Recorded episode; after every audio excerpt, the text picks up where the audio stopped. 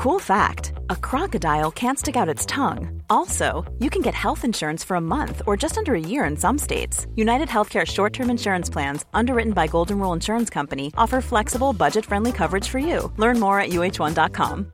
Ryan Reynolds here from Mint Mobile. With the price of just about everything going up during inflation, we thought we'd bring our prices down. So to help us, we brought in a reverse auctioneer, which is apparently a thing. Mint Mobile unlimited premium wireless. Ready to get 30, 30, bit to get 30, bit to get 20, 20, 20, bit to get 20, 20, bit to get 15, 15, 15, 15 just 15 bucks a month. So, Give it a try at mintmobile.com slash switch. $45 upfront for 3 months plus taxes and fees. Promo rate for new customers for limited time. Unlimited more than 40 gigabytes per month slows. Full terms at mintmobile.com.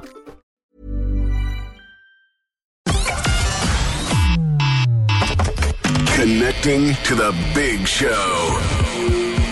In three, two, one. You know what I mean? It just doesn't compute, you know. The law is the law. Peter, this is in our hands. I mean, it really is. People were there. We will continue to raise our voices. We're the one for Cork and ready to talk. Can we just talk? Call 1850 715 996. Text or WhatsApp 083 396 96 96. Email opinion at 96fm.ie. The lines are live. Let's kickstart the conversation This is the Opinion Line with PJ Coogan. on Cork's 96FM. Little bit worrying there, that doctor in the nine o'clock news saying that the cases are growing in the north almost six times as fast as they're growing here right now. That's roughly how I'm translating it. Because, and he's saying, if you listen to him, it's because they opened up indoor drinking and dining to unvaccinated people. That's pretty much what he's saying. The discussions are continuing. We'll be talking to some of our local publicans and restaurateurs there in a wee while Uh, about what's going to happen with vaccine pass, what's going to happen with indoor dining, when they're going to get it. The big question on everybody's lips, I think, this morning, well, a couple of them. One is the legal implications. That's kind of been dealt with now. They're going to put it through under legislation. More on that in a while. But the big question, I think, that the pubs and the restaurants, and I think, to be fair, punters want asked is or want answered is, well, hold on now. I can go in. I'm vaccinated. So is the missus. But the seven-year-old and the eight-year-old, well, they're not vaccinated. So do we have to eat outside in the rain? It's a valid question for people. And as people go staycationing up and down the country, it's going to be a very, very valid question. Just met an old pal this morning on my walk through town. I came in in the bus and was chatting to him about where you might be going on your holidays kind of thing. And he said, well, what's the point? Um, the wife and myself are both vaccinated, but sure, can't bring uh, the children into the restaurant. That's the big question on people's lips today. And to be fair, it's one that has to be addressed because you can imagine you're fully vaccinated, your wife is fully vaccinated, maybe the 22 year old is fully vaccinated or whatever by the time we get on holidays, and then what happens with the 11 year old, the 12 year old? And it's, I think it's a question, to be fair, that government have taken on board, uh, and they're going to try and see where we go with it, but that's going to come over the next while. Now, it's not a question addressed in our first feature this morning. Uh, this is a pre recorded interview that was done by our wireless group colleagues at FM 104 in Dublin. Pre recorded interview with the Chief Medical Officer, Dr. Tony Holohan. It's one of the first interviews he's done for our network almost since this began. What I have is his answers. The questions were asked by FM 104 journalist Alison O'Reilly. What I have is Dr. Holohan's answers, and they're interesting. A number of things were addressed in the course of that interview. As I say, because the government has said they're not throwing the questions back to NPHET. NPHET's advice on indoor drinking and dining isn't going to change, as as the Taoiseach has said. It's just not going to change. They haven't thrown those back at NPHET, but a number of other questions uh, were raised by Alison O'Reilly when she met Dr. Tony Holohan, and I'll let you hear those in just a couple of minutes. Can we just talk? The Opinion Line on Cork's 96 FM. With Dairy Made Premium Spread, 100% natural and made in Cork using West Cork cream. You guys ready? We're jiving, we're jiving. The Big Drive Home, weekdays from 4. On Cork's 96 FM. Hey, it's Lorraine. Make sure you're with me every weekday on the Big Drive Home for the biggest showbiz interviews. I toured with Sam Smith wearing a Beyonce wig. I've got the competition that is guaranteed to have you shouting at the radio the one second song. Ah, no. for all that's happening in Cork, the biggest tunes, and a bit of crack in the evening, you know what to do. Join me weekdays from 4. The Big Drive Home. Let's talk business with Ford Lease. Hassle free vehicle leasing. Search Ford Lease to find out more. The Big Drive Home. On Cork's 96 FM. Can we just talk? The Opinion Line with PJ Coogan. Call us now. 1850 715 996. On Cork's 96 FM. Yeah, just before we get to the Dr. Houlihan interview, two things, two notices I must bring to your attention. First of all, congratulations to Cork South Central TD Donnchadh O'Leary and his partner Emer on the birth of their daughter Nonine. Uh, yesterday. Congratulations to you all. And also the best of luck. He's on his way right now to the old head of Kinsale uh, to play golf. The very best of luck to Casey. He's in a charity golf event on the old head today. No, he's not that level of golfer. So what we'll be doing is that we're starting a GoFundMe. Later this morning, we're starting a GoFundMe to get Casey's dignity back.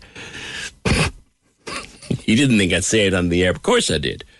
All right, 1850 715 As I say, yesterday, this interview was conducted with our wireless group colleagues at FM 104 in Dublin. The interviewer was Alison O'Reilly. What I've got is, is the answers uh, to the questions that were put uh, to Dr. Tony Houlihan. The first question that was asked was very simply this Is it the case that the more of us who get vaccinated, the more life can get back to normal? I hope so, and in, in, as much as we can make make it safe and re- believe it to be safe, we should continue to be able to sort of grow the range of things that people can do. Uh, if you look back over the period of time since about mid-April, as we began to ease the restrictions from the full lockdown, we've come a long, long way. Uh, and I mean, it's unfortunate that, that we find ourselves now with this Delta variant because we know that if, if that hadn't happened, we'd have been able to keep on that path. We would have had a normal, in relative terms, summer. The reality of the disease has thrown up another challenge for us. I think it's going to be a particular challenge now for the next six, eight weeks as we get more people vaccinated. And unfortunately, that is coinciding with the summer period. But we have made some of our recommendations to try to focus some of these activities that we know inherently are not as safe. So, meeting up indoors, indoor hospitality, crowds, these are the kinds of things that represent the greatest risk from the point of view of this virus. And if you're not vaccinated, these things can't really be regarded as safe. So we want to get as many people vaccinated as possible. And once people are vaccinated, if we can then focus those activities on the people who are vaccinated, more and more people can partake in, if you like, a relatively normal summer, going to matches, going to the odd gig, being able to, to uh, have access to, to uh, indoor dining, indoor hospitality, uh, if we can put these arrangements in place and if we can try to all ensure that only the people who are vaccinated uh, partake in those. That's the safest way of doing this. And it's increasing the range of activities all of the time. And as you know, we're vaccinating now well over 250,000 people a week, uh, sometimes substantially more than that. And so every week, the number of people who are able to benefit from those uh, measures will increase over the course of the summer. And now, happily, that's, in, it, that's including people between the ages of 18 and 40 now that we've started to vaccinate those. A little caveat on that one, of course, was that the supply chain starts to dry up a little bit for a few weeks. Believe it or not, it's holidays in all of the production companies. It's just July, lads. Everyone goes on holidays. So the supply chain's going to dry up a little bit. So the 300 and odd thousand coming through in the last few weeks, that's going to drop to about 200,000 a week. We'll slow it down a small bit. But look, at least we're making, we are making, to be fair, we're making a lot of progress. Next question put to Dr. Tony Houlihan was about antigen testing, because this is one that NPHET have baffled us with. To be fair, they've baffled us with uh, over the antigen testing. They they seem dead set against it. So the question was put to Dr. Houlihan: Are we going to start using it more? And if not, why not? So we see a substantial role for antigen testing, in, in, but in, in, in specific ways. Antigen testing will be really helpful now as the disease begins to surge. As our PCR testing capacity comes under substantial pressure, we can play in antigen testing, and we know that in when you've got a high prevalence, in other words, high incidence of the disease, the test performs well. Where it doesn't perform so well is when you have low incidence of the disease and asymptomatic people. It's not good at finding all of those cases reliably that are negative. So if you use that as your screening tool, if you like, for people going in the door, you will pick up people who are infectious, but you'll miss a lot of cases.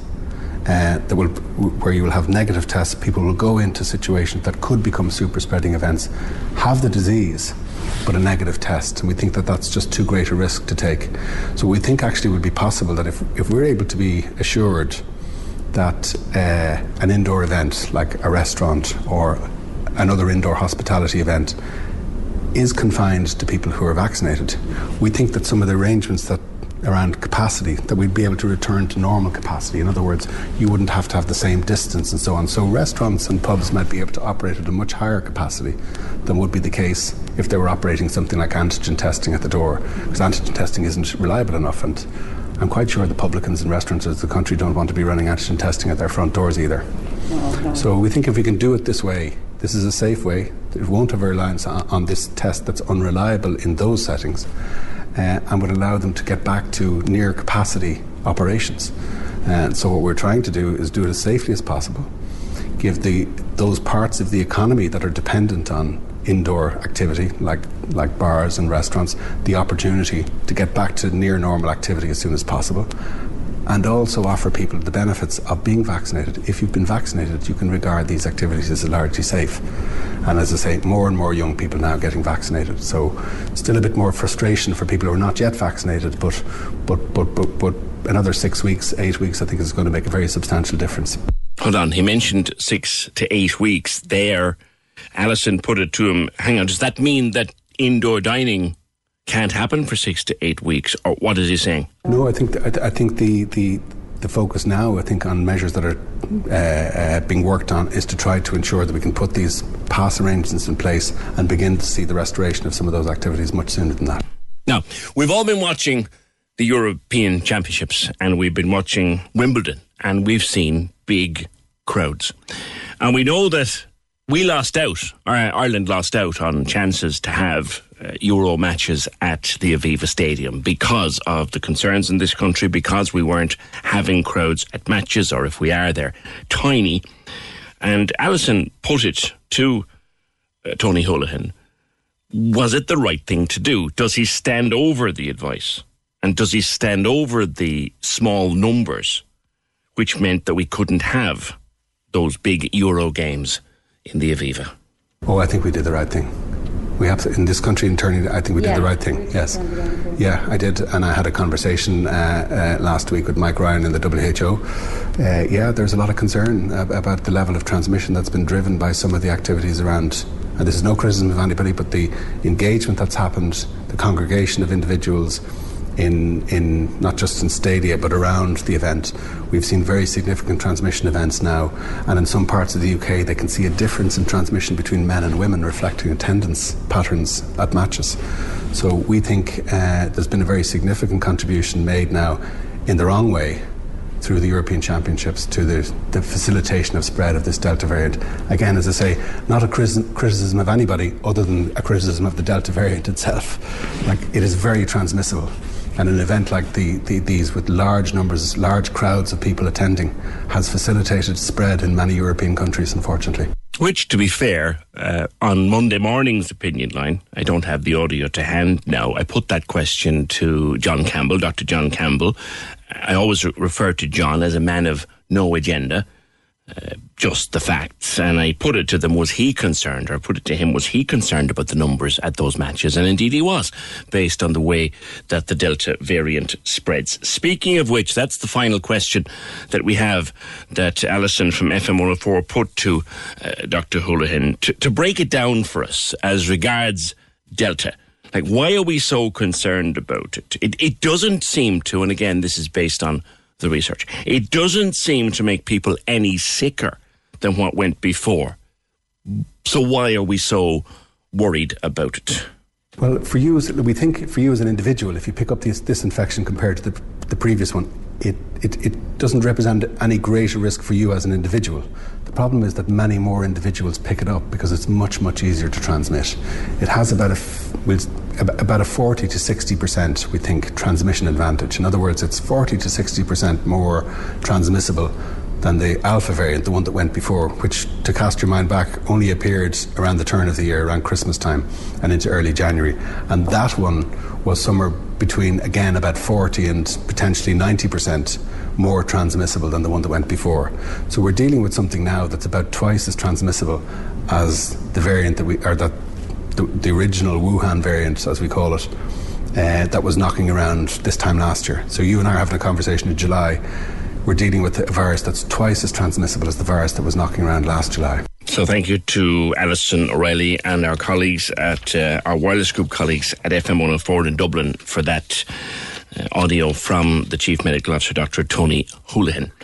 1857 just on antigen testing, and we heard what what Dr. Holohan said there about antigen testing. They're still working on it. They're, they're, they're going to use it. They're just working on the context. There's a new, and I got a copy of it uh, just about 10 to 9. Haven't had a proper opportunity to read it yet. There's been a very significant bit of research done in Liverpool, and it's published today in the British Medical Journal. Very strong piece of research on antigen tests that said the benefits are unclear. It is possibly useful as an addition to infection control, and that's after a huge antigen testing program in Liverpool. Also, Dr. Niall Conroy in Queensland, who we've spoken to many times on the program, and we will be speaking to again in in the days to come. He's had a good read through that British Medical Journal report, and he has done a, a Twitter thread on it. So I think it's effectively what NPHET was saying a couple of weeks ago that the science isn't there. Now the science is there, and it looks as if they're right. It's it's useful. It's it's something we can use, like having another tool in the toolbox, but it's not the miracle that people seem to think it was. And that would now appear to have been verified by this new study through from the British Medical Journal, uh, or in the British Medical Journal, uh, taken in Liverpool. If I can get more details in a simple form, I'll bring them to you uh, maybe during the morning. 1850 715 996. So to the restaurants and the pubs. And there's slow progress now being made. It looks as if there will be vaccine passes of some kind. We're all going to get the European travel pass, those of us who are fully vaccinated, we're going to get this EU travel pass in the post. Looks like we might be able to be using that to get in for a bite of dinner and a pint. There's a lot of talking left to be done. There's going to need some legislation to put it through. They're going to have to rewrite, I think, if I'm understanding it right politically, rewrite a little bit of the 1947 Health Act to allow them to do it. This is the act We've explained this before. This is the act that was brought in in the late 40s to cover the public health emergency we had then with TB. And the legislation's still there. And they've been using it throughout the pandemic. And they think now that in order to, for this vaccine pass thing to be legally safe, they're going to have to rewrite a little bit of that legislation. And that's where we are right now. And of course, the Dáil rises next week for the summer recess. So I think that the restaurants and the pubs a little bit concerned about where this is going, but there has been some progress. Somewhat appropriate eh, on the basis of one or two of the questions being asked by the pub and restaurant trade uh, as we look at a plan to possibly get indoor dining kicked off. When we go through the papers this morning on the Examiner, they're saying the cabinet is split about what to do, when to open up. Vaccine passes have now emerged, though, as the only viable option. The Independent seems to be trying to address the legal issues. They're writing that they're expected to have protection against legal action for refusing indoor dining to anybody without a vaccine search. They're looking at, at the law and the, the Mail just taking a, a third sample hospitality chiefs have called on the government to urgently pass new legislation needed to reopen indoor dining before the Dáil breaks up for the summer. I'm joined by uh, two members of that profession, as it were. Arthur Little from Greens and MacCurtain Street joins me, as does Peter Collins, owner of Barry's in Douglas. Morning to you both, lads. Morning, PJ. Morning, now, PJ. I, will go to you, Peter, first, because uh, I've had the opportunity to, to partake of your, your wonderful garden development there, and it's going very well for you. But obviously, you want to get people indoors. Are you prepared to do a segregation between vaccinated and non vaccinated if it's all looked after legally? If it's the only show that the government come up with, PJ, of course we will. Uh, our preference uh, would be not to be policing something like that. It's it's uh, bordering on on discriminatory uh, uh, uh, practices. Um, but look, if it's the only show that the government can come up with, we will follow suit. But if, is it really discriminatory, or is it just a safety provision for now? Well, that's my opinion. Um, of course, it's coming under the safety guise uh, that uh, the government are coming out with uh, after uh, all the, the, the, safety controls that have been put in place since this pandemic broke out. Um, but it's going to be very, very difficult to, to, to police. Um, you know, you can just imagine they're a busy Saturday night. Are you vaccinated? Are you not? You know, what sort of documentation would support this? Uh, it's going to be incredibly difficult. But as I say to you, if, if it is the only show that the government come up with, um, we will follow it and we will implement it uh, if we are told to do that. How important would it be that in setting it up that it has a, an end date? Um, I, I, think we've all seen with this virus um, and the way it's it's it's you know it's gone on for the last fourteen or fifteen months that that uh, you know p- predicting an end date is is impossible. So yeah. you know I think we we you know it, it, I, I, think that's a very difficult question to answer. Mm. Arthur, bring you in there. I haven't seen your facility, but I, I understand that you're, you're, doing your best with Arthur Queens, like everybody else is. How, where do you stand on this this pass idea? Well, you know, it's sort of I've heard it described as a balance of rights, and whose rights are trumped by another's. So it's really that delicate balance. But what I'd like just to remind everybody is that, so obviously Greens is part of Hotel Isaacs and Castlebar as well. We've been serving residents inside the restaurant without any conversation of whether they've had the vaccine or not. Yes. We haven't changed our health and safety approach, and I don't think, I think sort of people are missing that a little bit in that we will still be requiring people to have uh, you have to wear their masks when they leave the table. We'll be requesting people. As the customers have been brilliant. They've stuck by the, the what we're requesting and been very calm. And we ask them not to interact with the other tables. We, our team, we are really dealing with the challenge of spending eight hours with a mask on, which can't be underestimated how difficult that is for them. Mm. But again, we're making every effort to try and protect them. I'd, I'd really prefer to think of the fact that there's so many people, uh, so many members of the public, and now gradually members of our teams who are actually getting the vaccine and choosing to get the vaccine. So we're really getting to a stage, and I think by the 26th of July or in around that date, many, many of our teams and many, many of our customers will have the vaccine. Mm. And I, I'm sort of disappointed that the government have taken so blooming long to to sort of suddenly figure out they need to adjust a piece of legislation from 1950X. Like, you know, it's it's.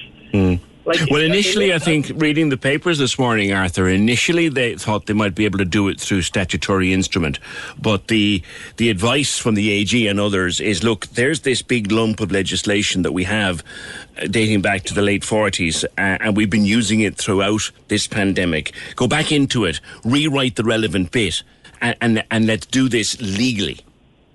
Well, fair, fair enough, but four days before you go on holidays, I mean, it's a significant piece of legislation that they're trying to adjust. Well, in fairness, they were only you told know, by NPHET last week that they needed to consider this, you know?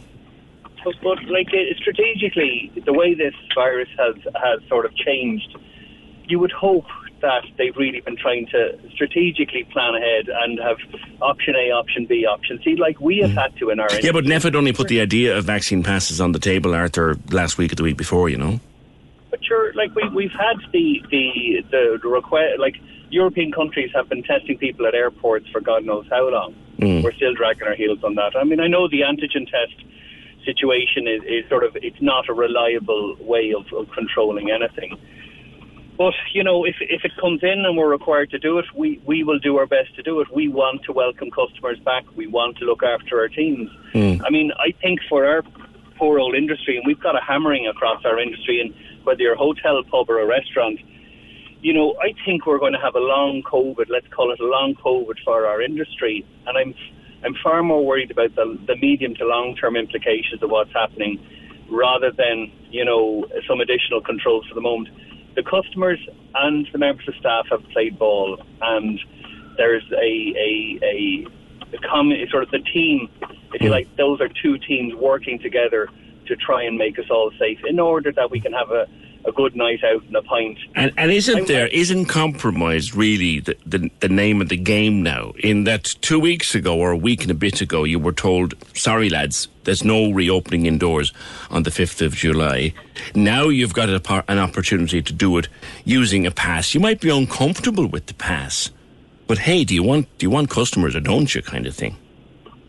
Well, absolutely. But I mean, the, the, the, I'm uncomfortable with many aspects of what's imposed on us at different times. But we have to get on and run our businesses, and, and you know, we like the, the the CRSS and the EWSS, EWSSD supports that the government are giving companies and help us with. with they're, not, they're not going to last forever. We need to get mm. back generating income. We need to be able to look at our supply chain and make sure, like, there's a whole lead-on effect. Fishing industry, meat, everything is is impacted by us not being able to run our restaurant. Okay. You know, we it's just we would usually have a thousand people a week uh, walking through the front door, and I'm sort of at 150. That has an impact for food, drink, right the way down the right mm. the way down mm. the train chain.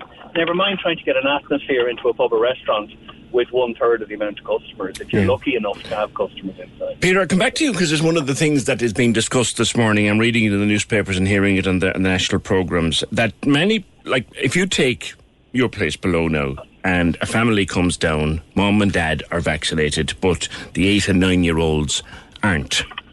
Uh, and is that something that needs to be sorted out before we get this? Well, I suppose PJ, currently, the, the, you know, there is no just because somebody is vaccinated or not that that you know we, we don't inquire on. Yeah, but if they want to go inside. Oh, sorry. If they want to go inside, well, well, you've just outlined an issue. Um, so mom and dad are vaccinated and have their passes, whatever. The kids are not. We, you know, okay, kids don't get vaccinated currently. We, mm. we don't know what the medical advice. Do they need to be? Do they not? Uh, you know, what about somebody that was uh, coming, let's say, from the north of Ireland and they were vaccinated up there and they have a different system to show their credentials? You, you can just see now how it can become very tricky operating uh, a business, um, whether it's high volume or low volume or whatever volume. Uh, with these uh, sort of uh, different passes or different types of um, ways of showing you're vaccinated or not, or mm. you know, it, it's it's you you just hit it on the head how difficult it could be. Can you imagine that on a Saturday night and you've you know a couple mm. of hundred people but, waiting? But if it's worked out, you'll go with it. Yes, I will. Uh, if it's worked out, uh, sorry, we will uh, as. Um, uh, Art was just saying, we, we want to welcome customers back internally, uh, and we will do what the government tell us to do we mightn't like it, but we will do it. We've we've done it for 14 months, so we'll continue to do it. Um, but uh, you know, a bit more thought uh, on it. Uh, I see that they're engaging with the, with the relevant bodies, uh, the Restaurant Association, the VFI, and the LVA, so hopefully, between um, uh, all those people, uh, mm. you know, something uh, efficient will come out that ticks all the boxes. And lastly, to you both, and I think Arthur, you mentioned some of your some of your staff are now vaccinated. Peter, and I know your staff are, are mostly mostly quite young. What's the feeling among the staff? Do they want to get vaccinated so that if they are welcoming people indoors, they're on the same level, as it were? Um, it's, I, I suppose, it, it, differs between the, the, different staff members. Um, it's not something we've, you know, we officially. Uh, oh no, you'd, you'd, have a chat. Yeah, like. you'd have a chat. Yeah, I mean, look, at, you know, I think I think the younger people are welcoming the fact that the the, the cohort levels are, are coming down. You know, the, the pharmacies now are, are, are vaccinating, and, and, as time goes on, uh, the younger members of the population are getting vaccinated. I, from what I can see, would you know offhand, like just would you know offhand whether whether the staff are, are, are booking in for vaccines themselves? I know I wouldn't. Sorry, PJ. No, no, no, no. I, look, as it comes up in yeah. conversation, but it doesn't. Yeah. You know? Same, to, yeah. same to you, Arthur. Do you, do you know offhand if your staff are looking to get themselves vaccinated just for themselves rather than for work? Anything? It it it, it would it would appear that some are you know feel that they're not um, shall we say, uh, you know, when I was 22, I didn't think anything could damage me, hurt me, or get in my way. You know, so I, there's a bit of that. I'm certainly aware of a proportion of them getting vaccinated, and others. I mean, uh, you know, as the senior guy in the property, I would never ask somebody, "Are you going to get a vaccine?" or Mm. "Have you been vaccinated?" But I mean, like Peter, it comes up in conversations, you know. Well, well, yeah. I mean, I, I haven't heard any massive negative um, uh, reaction to it at all. You know, it, it, in fact, a little bit the opposite. People were a bit excited when they heard uh, heard it was opening up, and, and evidence. You know, there is excitement around because lots of the pharmacies have waiting lists. and You can't get in for two or three weeks. Yeah. So that's that's a positive thing, but. You know, people need to be allowed the choice, even if they're, we might disagree with their choices. You know, it, it's tricky. It's really, really tricky. But we will maintain masks. We will maintain uh, hygiene person, full time cleaning the surfaces and cleaning, you know, the various different risk areas. And we'll continue doing risk assessments. We want our customers back in the door. We want to be entertaining them and looking after them. All right. We Le- yeah. We need, Uh, to get, we need to get staff back in the door, you know. all right. Uh, leave it there with you both. Thank you very much. Arthur Little from Greens in MacCurtain Street and Peter Collins from Barry's in Douglas. Just to talk to the industry, actual people in it, rather than just representative organisations as to where they feel this is going to go. At even the discussion in government seems to be Micheál Martin wants to wait until the 26th. Some other uh, politicians seem to want it to go on the 19th. The industry wants it to go on the 19th in general. Look, we're putting it out there for what it's worth. I, I, I, I hate this idea, by the way, and I said it last night on my Twitter, and I'll stand over it. Do you know, anybody who says to me that they will boycott a place that checks your vaccine status, well, I'll drink your pint. But, but that's where I stand. Caller says, I have my COVID pass ready. It's brown and has 50 written on it. I doubt it'll be refused. I think if I go to a restaurant, says this message, and I'm asked to prove if I'm vaccinated, then I have the right to ask for proof that all members of staff, or at least the member of staff that'll be interacting with our table, is vaccinated. I am vaccinated, but what about those that can't get it? There are a proportion of people that can't get it, and that is very sad for them. It's like everything. There are children who can't get their childhood vaccinations for some medical reason or other. And you see, the thing is, when we get to the magical herd immunity, that's what protects them. That is what protects them. And unfortunately, we're not there yet. We're nowhere near it. Kevin says the elephant in the room. Our system can't cope with surges without a knock on elsewhere. Yes, the new variant isn't as harmful to the vaccinated, but equally it doesn't take too much to tip us over. On the indoor dining, some countries have been using QR codes for a while. It really isn't difficult. Link the vaccine passport to your COVID app. Scan the QR code, enter in the premises. Yes, Kev, it's it is being done all over the place, uh, and there are many many countries doing it. Now that doesn't mean it's been easy, but there are many many countries are doing it. Someone was talking. Yes, I forgot to read it out. This was Orla Hegarty. Is it the architecture? Yeah, she put up a brilliant tweet yesterday about your vaccine, and I, I really do like it. it. It's along the lines of your vaccine is like factor fifty. You put on factor fifty, but you still don't go mad in the sun. I'm paraphrasing. So you have your vaccine, you still don't go mad, you still don't take unnecessary risks. So treat your vaccine like your factor 50. You put it on, but you still don't go mad in the sun. I thought it was the best analogy ever. Can we just talk?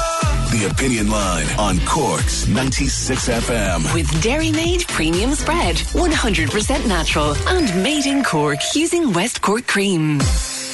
Cork loves the arts. We do too. That's why we bring you the Arts House. Every Sunday on Corks 96 FM. Hi, it's Elmarie. Each week we bring you the latest news from our vibrant and creative communities all around Cork. Whether it's tips for the best live gigs online, new initiatives from Cork's writers and musicians, join Elmarie Mall and Connor Talon as we work to support and keep the arts alive in Cork. The Arts House. Sunday mornings, 8 to 10. With Griffin's Potatoes Cork. Fresh, flowery, and full of taste. It's at the root of what we do. On Corks 96 FM. Can we just talk? The Opinion Line with PJ Coogan. Text or WhatsApp now 083 396 96 96. On Corks 96 FM. Now, Keep sending me in what you think about the pubs and vaccine passes and restaurants and all of this. Please avoid using a certain word. I'll get back to it. But I'd like your views anyway. But you know, whatever about going in to have your dinner when you're vaccinated, there's a, a serious anomaly in the system now where the HSE has said it won't be extending access to maternity hospitals to partners who are fully immunised. Now, this is a bizarre. We talked many times over the last few months to Linda Kenny, or Kelly rather, who was campaigning on behalf of partners and families in general uh, to get inside the maternity hospitals because look, some of the some of the things people have been going through have been very tough, uh, and safety protocols aside, it's still very tough. Linda, the idea that even a doubly vaccinated partner can't get in uh, and have normal access, uh, that's that that's strange development. Good morning. Hi, PJ. Back again yeah. on to you about something we thought would be solved so long ago. And you're right, it's really baffling because we had yesterday the National Women and Infants Programme, which are meant to be the sort of oversight, governing, coordinating group within the HSE for the maternity hospitals, coming out and saying vaccinated partners would not gain access to maternity services. And on the other hand, you have the Health Protection Surveillance Centre, which is also part of the HSE, advising in writing hospitals to take vaccine protection into account when looking at restrictions on people coming into the hospital. So the left hand doesn't know what the right hand is doing, and women and families are suffering hugely as a result. And I think it's it's really difficult for people who are coming up to their due dates, who are going into appointments. They're hearing the Taoiseach, you know, in the Dáil, and they're hearing Stephen Donnelly in the Dáil say, "This is all sorted." Like mm. we've sorted this, we've got a policy in place and then you know messages. So just, just go women. through that again, Linda, to make it simple. You, have got mm-hmm. one. You've got one oversight group saying, "Yeah, now that Dad is double vaccinated, he can go in and come and go as he pleases," and another and another group saying, "I, I, I actually no, he can't." Exactly. That's exactly it, PJ. And I what does Stephen Donnelly mad, say? Doesn't it? What does what does Stephen Donnelly say? Stephen Donnelly, when he's interviewed, says that the restrictions on partners should be ended. And the only place really where that has happened is in Galway. So in Galway, what they have done is they have opened up every part of the maternity service to partners. And the only sort of slight, um, I suppose, consideration around that is the antenatal clinics, you know, where you go in for your normal kind of run of the mill appointment and there'd normally be a lot of people in these clinics and you could be there for a few hours. They're asking that you contact them in advance if you want your partner to attend for those appointments. Not everybody would because of other childcare arrangements or work considerations and things like that. But other than that, in the main, they have reverted to what would have been their pre-pandemic. Mm. And yet we have Cork saying no, like, you know, you can't come in if your wife or your partner or whoever is in labour unless somebody's in an actual labour ward in the hospital. And correct like, me if I'm wrong, and I might be, I am from time to time, quite frequently in fact. Is it not the case that Dr. Holohan has said actually, there's no problem with a partner coming in. You're absolutely correct. He was on the 6 1 news saying there is no public health rationale for these restrictions to continue. And so what we have, PJ, is, um, you know, a hidden layer of hospital management who are, you know, going against all of the advice from the HSE senior management team, who are going against the advice of the chief medical officer, who are going against the Taoiseach and the Minister for Health in the country. And there's no oversight and there's no governance. And it really is shocking because I think for a lot of us who've been through it, like my little girl, PJ, when I first started talking to you about this, I'd just given birth. Mm. She is one next week. She's one next week and women are still going through this and the rate it's going it's going to take years to get back to what the support was for people like how how can people be expected to live like that? Mm, because we were told that once you're double vaccinated and you've waited your waiting time, then you've got all the protection that science can offer you, mm-hmm. and you're entitled to some benefits from that.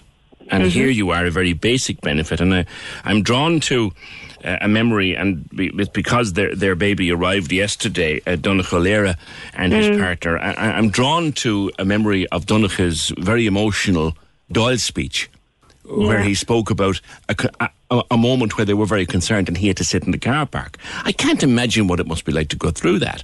I still, I can't, I doubly can't imagine what it must be like to go through that if you've had your vaccinations. Or even worse, PJ, I got a message in over the weekend from a woman in Dublin who was 37 weeks pregnant and experiencing a very significant bleed, and she went to A&E. And the HSE policy that they talk about allows for partners to come into A&E now, and her partner was still refused access at the door. So, you know, women are receiving these mixed messages all across the board. You know, so much support in one side for partners to have access. Then they get to the hospital door in a state of great distress, great vulnerability, and their mm. partner is turned away. And in, in hospitals, like if you went out to CUMH now in the car park, you'd find at least half a dozen men waiting to be called in. Mm. Like it really is appalling that we can't solve this situation or that the HSE can't get their message right. Mm. Which is it? Like, is Paul Reid in charge? Is the minister in charge? Who's actually in charge of Well, well, I've said since the start, Linda, and sometimes I've taken criticism for it, and to which I always say, well, that's fine. That's where we stand in this programme. What we've always said in this programme is what Dr. Holohan says goes. Mm. And he has said on the 6 1 News, there's no public health reason for this. Yep. Yeah, and I I think you know we'd really like to see the hospitals really look at this situation again. You know, like if Galway can provide a service safely, they're an acute hospital with a with a maternity section. You know, they're not a dedicated maternity hospital. If they can provide the service safely, and why can't the others? You know, why why is it only that women are being supported by their partners in one element of the country and then being put through huge distress and trauma in other parts of the country? And we know that it's having a significant mental health effect on people. The research is there Mm. already to show that it's having a massive impact on perinatal mental health. Okay. Leave it. Good for anyone. Always good to catch up. Linda, thanks. That's Linda Kelly, uh, campaigning for over a year for the, the rights of uh, partners at maternity time. And let's look at this. Let's put this one on the table. Okay, there's a there's two sides of the HSE seem to be giving different advice. But to be fair, in general, the HSE says, one part anyway, says, yes, go ahead. The minister says, yes, go ahead. The chief medical officer says there's no public health reason here.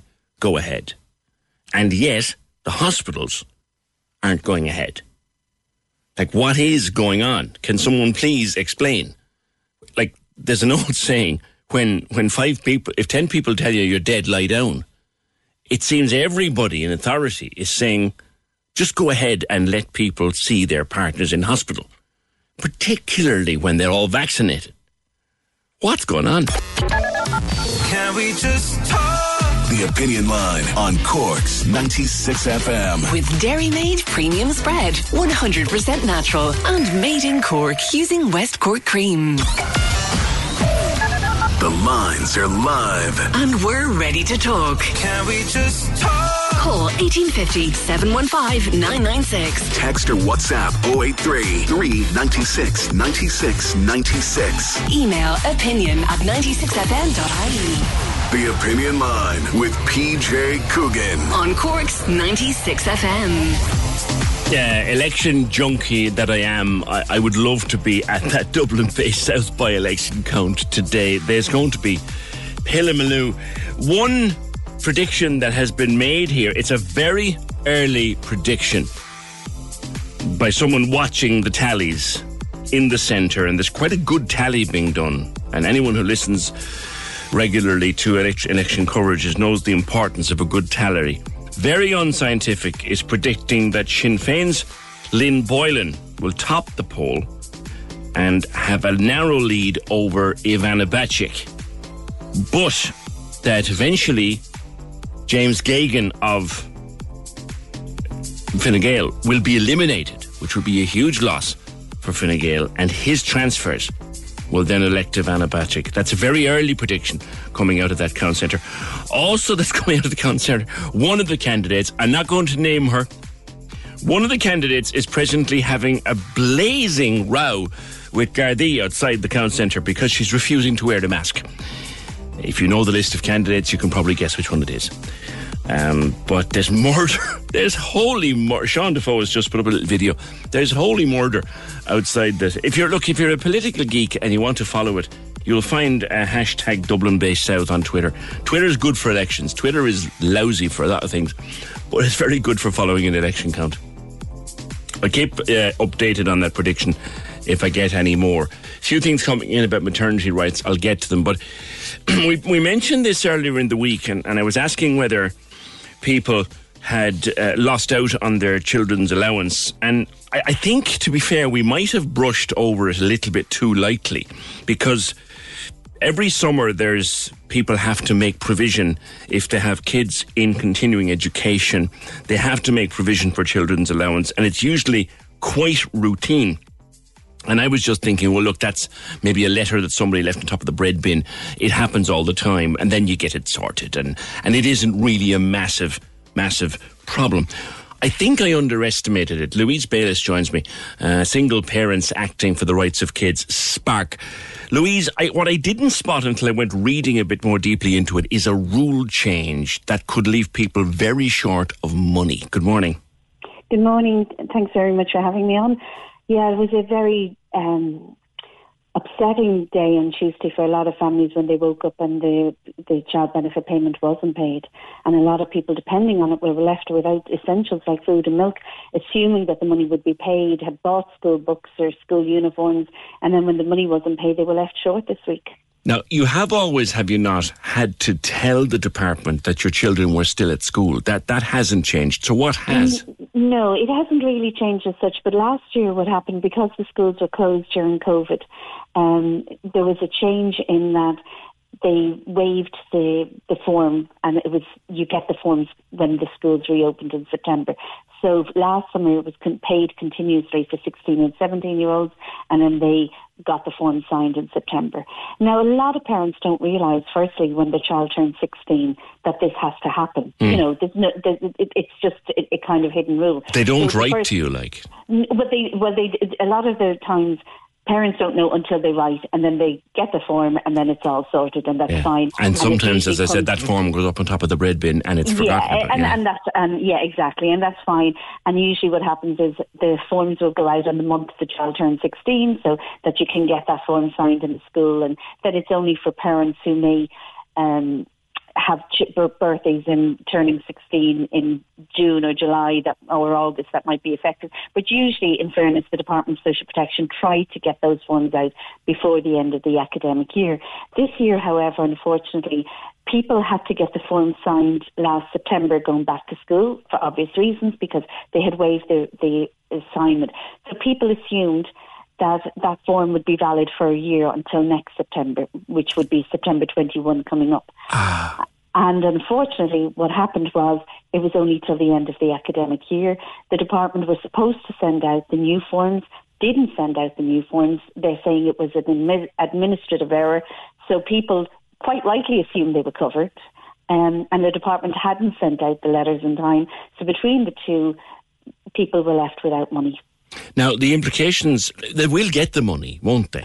Oh, they will get the money, and that that has always been the case, and you know, it, and that is that is okay. They will get the money. The problem is when people have phoned up on Tuesday, the department, I suppose, hadn't even realised the administrative error, error themselves. So I do feel sorry for the child benefit section because just from the amount of calls I know we were getting, and they were saying they were already onto the child benefit section, I can imagine they were inundated with calls.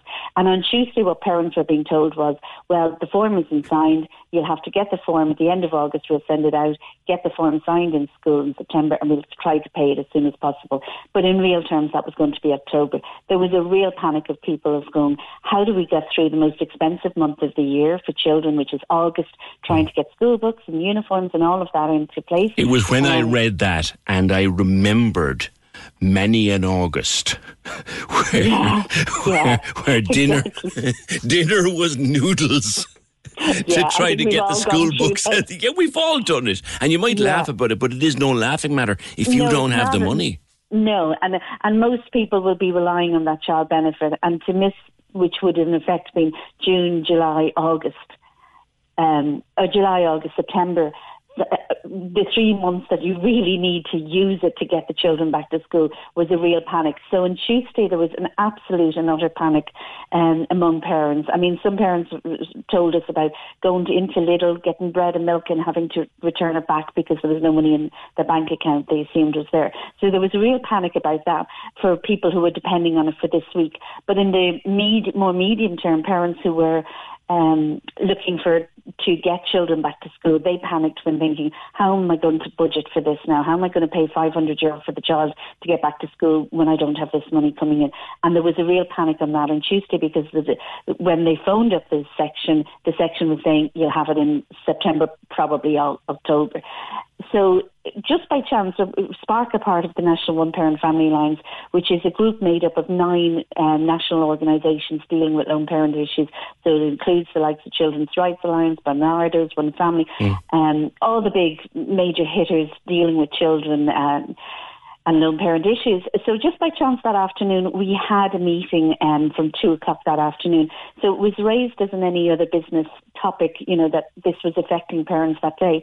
We immediately wrote to the department, and to their credit, they they wrote back to us and said, "Yeah, we do see there is a problem. We're looking at it, and we're looking to see if we can be taking a pragmatic approach this year right. and see if we can extend it out to."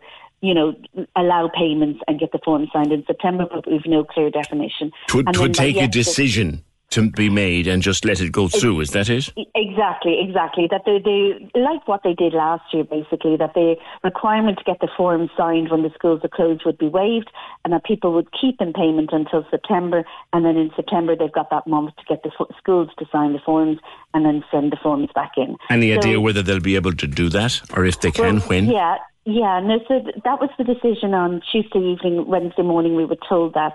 And then um, yesterday it was raised in the Dáil, and by yesterday there had been a clearer decision, and we've been told that people will get their money within two weeks. Okay. Um, and yeah, now there seems to be some some miscommunication because we've been told by some TDs that they will get it for 17 year olds, but 16 year olds they won't be. So we're still waiting for full clarification on that. But if we can get all parents, I mean, it seems the pragmatic approach just to pay parents this particular year because there was an administrative error in the department itself and allow then in September for forms to be And that error has been acknowledged, yeah? They know they have. They've acknowledged. Right. Yesterday, Eamon Ryan was in the Dáil and he acknowledged it was an administrative uh, administrative error. So it wasn't because initially when we started getting the trickle calls, we thought it was forms not signed in time because that happens every month. You know, there's yeah. there's an ongoing review, so we thought it was that, and and then it just obviously seemed like it was a lot bigger problem. Okay. So yeah, so so, to anybody listening to me this morning, uh, Louise, who's in the position that we described there earlier on, you know that yeah. they're they're worried and, and I guess scared and looking oh, looking to yeah, August. Absolutely. I mean, it's only it's only a couple of weeks. Looking yeah. to August and thinking, how the God in hell am I going to afford anything? Yeah, it's being it's being dealt with. It's being dealt with. It really is being dealt with, and we're really hopeful that people will have their money within two weeks, and then it'll go forward. They'll get their money in August as normal, and then in September they'll have to get the form signed. So it seems like, to be fair to the department, they have reacted quite quickly. They've acknowledged it was a mistake, and we, they're doing everything they can to rectify it, which we're delighted. And it also shows the power of um, the, the, the cooperation between the department and an organisation like the National One Parent Family Alliance, mm. where we're hearing things on the ground probably before they do, and that we can react quickly and let them know there's an issue, and that they can come back directly to us. And it is working as a system, and hopefully we'll have better cooperation between the department and ourselves going forward because it does make an impact on families who are depending on the money. I'm sure. I think a lot of people will breathe a sigh of relief, and that's why I wanted to talk to you, Louise, so we can get it explained to people and and get maybe take the pressure off them. Thanks ever so much. That is. Oh, hold on. One quick question to come in. Yeah, go yeah. on. What's that question? I got the form in April, got it signed, returned it, got confirmation but then I read on Citizens Advice it would stop for July and August while they're still at school. What's the story there? If she got the form signed to continue ed- education, it shouldn't. Mm. Um, and uh, like that's the whole point. They send them out in the month the child is born. Um, you know, so the, ch- the, the child's 16th birthday, and that should last. You know, mm. yes, and I think in those cases, the, those ones have have slipped through the net but that should be rectified within the two weeks as well. All right, Louise, thank you. That's Louise Bayliss of Spark, single parents acting for the rights of kids. So if you haven't got the money you should have got on Tuesday, if it wasn't in the account on Tuesday, don't fret. It's being sorted. They have admitted there was a mistake. There was an error in administration which is why loads of people didn't get money on Tuesday. But they're, they're addressing it and they'll deal with it. And people like Louise Bayliss will hold them to that. 1850 715 996, just on maternity rights and the discussion we had before 10 with Linda, where there is no public health advice against it, there is no seeming sense to it, but double vaccinated partners are still not allowed in to the maternity wards as they would have been pre pandemic in normal times. Louise was on. I had a daughter in February in the height of the restrictions. My husband wasn't allowed in until I was literally heading into the theatre. He was allowed to stay in recovery for a short time. When I was being wheeled back to the ward, he was told to go one way and I was taken the other. I had to make the porter stop so my husband could stay, say goodbye to me and his newborn daughter. I knew I wouldn't see him for three days. I asked the next day if I could go home as I felt so lonely. I was healing well, no infection or anything, and my daughter was perfectly healthy. They wouldn't allow me, although I felt I would have been safer at home with the risks in the hospital. The midwives were great, but the restrictions were too much. The stress it caused me was horrible. The restrictions like this should still should not still be there. The HSE says a call. HSE are taking the light at what should be one of the most exciting and happy times in people's lives. Uh, the stress being caused can't be good for anyone. I reckon the people working in maternity wards, this is just somebody's view. I'm reading it and putting it out there. I reckon the people working in maternity wards prefer it this way. A lot less people to deal with and only have one parent to answer questions for. Of course, they're not all like that, but from people I know who have experienced it, myself included, the midwives enjoyed their extra power telling new mothers what to do. Sounds a bit hard on midwives, given the previous comment that the midwives were great. Uh, just uh, on, on, vaccines from earlier on, uh, Debbie says, I was going to applaud that lady's metaphor of sunscreen. This is the one that says, it was Orla Hegarty who said, Look, treat your vaccine like factor 50. You still don't go mad out in the sun, even with your factor 50 on. Then I realized that people's understanding of sunscreen is the same as vaccine. They think sunscreen makes them immortal. She has the right idea, though. In Australia, you're not allowed to use the term sunblock anymore. Maybe we need to think vaccine, rethink vaccine as well to make it clearer to people. Debbie Downer. Uh, that, is, that, is she Australian or where is she? That's an unusual name. Never heard of a Downer before. Not in the name, anyway. We've all had Downers in our lives. But you're not immortal with the vaccine. Uh, treat it like sunscreen. In other words, it's a scorcher of a day, middle of summer, sun is high in the sky, you put on the factor 50 to protect yourself. Then you don't go crazy outside. That's kind of what she's saying with the vaccines as well. 1850 715 Giovanni says booster shots will become the norm in the medium term. That's probably on foot of the news that Pfizer this morning are looking for license to do full scale research on a third vaccine, third jab, because they have discovered in what limited research they're allowed to do, they have discovered that a third jab, a few months hence from your second, can really boost your immune system and really make it strong and long lasting.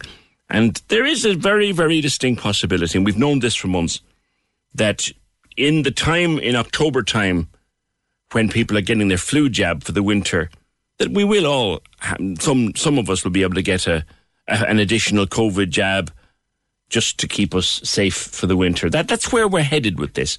Uh, for a few years because this pandemic, as Mike Ryan said during the week, this pandemic is nowhere near over. We are going to be safer in the next couple of months. but the pandemic is nowhere near over. Can we just talk? The Opinion Line on Cork's 96 FM. With Dairy Made Premium Spread, 100% natural and made in Cork using West Cork cream. The Cork's 96 FM music panel gives you the power to pick our playlist. Click 96fm.ie now. 96fm.ie now. Take the 10 minute survey and you could win a 100 euro shopping voucher. The power to pick what we play. Pick what we play. Join the Cork's 96 FM music panel. Find the link on Instagram, Facebook, and Twitter. Find the link on Instagram, Facebook, and Twitter. Or see 96fm.ie. It's that time of the year. Your vacation is coming up. You can already hear the beach waves, feel the warm breeze, relax, and think about work. You really, really want it all to work out while you're away. Monday.com gives you and the team that peace of mind. When all work is on one platform and everyone's in sync, things just flow wherever you are. Tap the banner to go to Monday.com. Hey, it's Danny Pellegrino from Everything Iconic. Ready to upgrade your style game without blowing your budget? Check out Quince. They've got all the good stuff shirts and polos, activewear, and fine leather goods, all at 50 to 80% less than other high end brands. And the best part? They're all about safe, ethical, and responsible manufacturing. Get that luxury vibe without the luxury price tag. Hit up quince.com slash upgrade for free shipping and 365 day returns on your next order. That's quince.com slash upgrade. There's never been a faster or easier way to start your weight loss journey than with PlushCare. PlushCare accepts most insurance plans and gives you online access to board-certified physicians who can prescribe FDA-approved weight loss medications like Wegovy and Zepbound for those who qualify. Take charge of your health and speak with a board-certified physician about a weight loss plan that's right for you. Get started today at plushcare.com slash weight loss. That's plushcare.com slash weight loss. plushcare.com slash weight loss. Can we just talk? The Opinion Line with PJ Coogan Text or WhatsApp now 083 396 96 96. on Cork's 96 FM. Some uh, comments held over from the interview recorded in Dublin with Dr. Tony Holohan. We played out his responses uh, earlier in the morning. I, I don't think some people understand how pre records and that kind of related answer uh, works. People are saying, why didn't he ask a few hard questions? I didn't ask the bleeding questions, yes, sausage. I relayed the answers to the questions that were asked. Sweet God. It must make your day listening to your God, says this anonymous message. And uh, I'm being trolled on Twitter as well. I'll read. Actually, one of the, some of the trolls are very amusing. Morning, Philip. I'm looking at you. Some of the trolling is very amusing, very amusing. However, let's let's do something else for now. When you go back into the office, are you going back into an open plan? I've never had an open plan office. I don't know what it feels like to work in one. But downstairs, a lot of our, our salespeople in 96 FM would work in a, an open plan office. They all have their little box, their little cubicle. But by all accounts, open plan offices are not that popular out there. Caroline Reidy uh, from the HR suite. Caroline, good morning. Good morning. How are you this lovely Friday? And you. Well, I hope it's nicer where you are than I am. It's kind of dull and dreary down here, but I think it's nice up the country. Caroline, um, the open plan office or the, the cube farm, as a friend of mine calls calls it, very practical, but a lot of people don't like them. Yeah, I think it'll be a big change for people as we transition from working from home. For a lot of people, they've been doing it now for the last 18 months, and now we're transitioning to returning to the office. The government are suggesting September time is the likely date, and the UK have obviously gone back already. And I think this whole transition, first of all, because people have been so used to the home environment, for many, they're dying to get back into the office, whatever form that takes, for the social interaction and all the other positive things. But for many, the office, and particularly if they're returning to an open plan, is going to be a big shock to the system. Why? why uh, what are the big issues that have come up? I suppose one of the biggest things is around the concept of distraction, that the noise in the background um, really doesn't suit some people in terms of concentration. And as a result, I suppose, for them, they're not as productive. And for them also, it gives them anxiety and causes more stress on them. The fact that they're working in an environment that there's just too much going on for them to be able to fully concentrate on what they're specifically doing. Yeah. So, and I guess in order to do things more safely anyway, an open plan office with five or six people working inside it might not be the safest living in an airborne, in, in the atmosphere of an airborne transmitted virus. Um, the key, I suppose, about you know the return is that as employers start to get staff to come back into the office, and for many they're looking at a hybrid working model mm. rather than uh, we're all back on a date and that's it. Because for many employees, there is huge work life balance and other advantages. But if they're returning, we need to do a risk assessment to make sure there's good ventilation, to make sure that we've done a risk assessment, to make sure that you know the social distancing still applies, etc. So for some, they may not be able to have everybody back at the one time to meet those obligations. Mm. So it might be a forced hybrid for a while, even for those that are planning a full return. The sticky question on whether or not your staff are vaccinated, we, we kind of understand, do we not, now that you can't force your staff to be vaccinated? 100%. I suppose it's a constitutional and human right that people have the choice to choose. And um, the, to choose to maintain their bodily integrity is the key thing. And we've got recent, I suppose, updates from the Data Protection Commissioner to further reiterate that we can't even ask employees whether they've been vaccinated or not unless it's in line with a public health interest. So, for example, in the HSE, they have a legitimate reason to ask their staff because they'll need to take additional measures because as a medic uh, in whatever form, they, they can't maintain social distancing. Mm.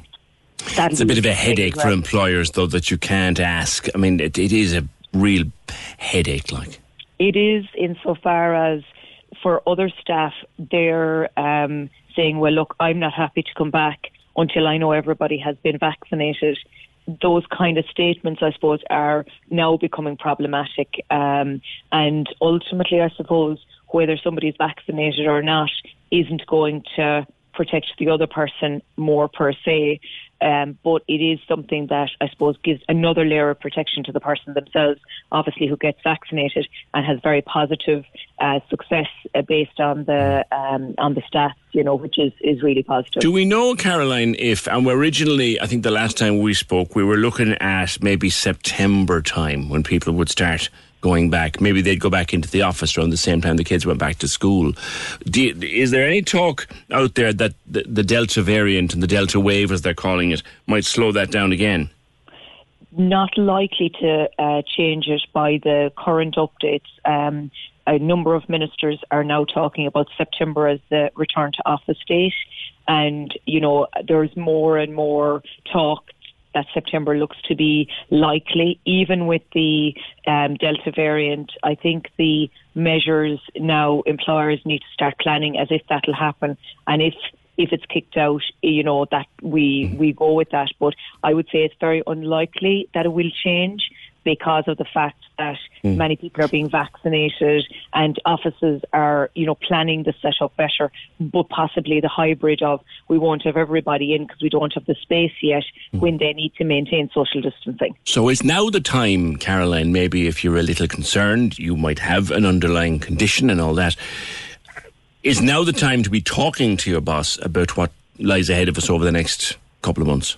Absolutely, and I think um, like this has been emergency remote working. So you know, people were forced to you know overnight start working from home. Literally, go in, collect your PC and your chair or whatever, and literally you started working from home.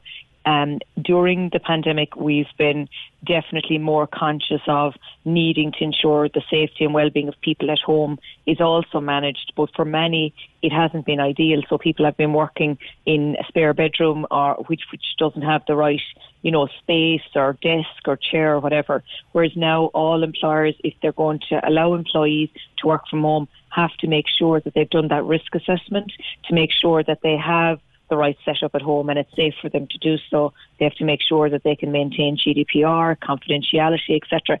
Because if they're in a house share, they may not have the um, the technology, the cyber security may be an issue if they don't. You know, all these things have to be assessed. Okay.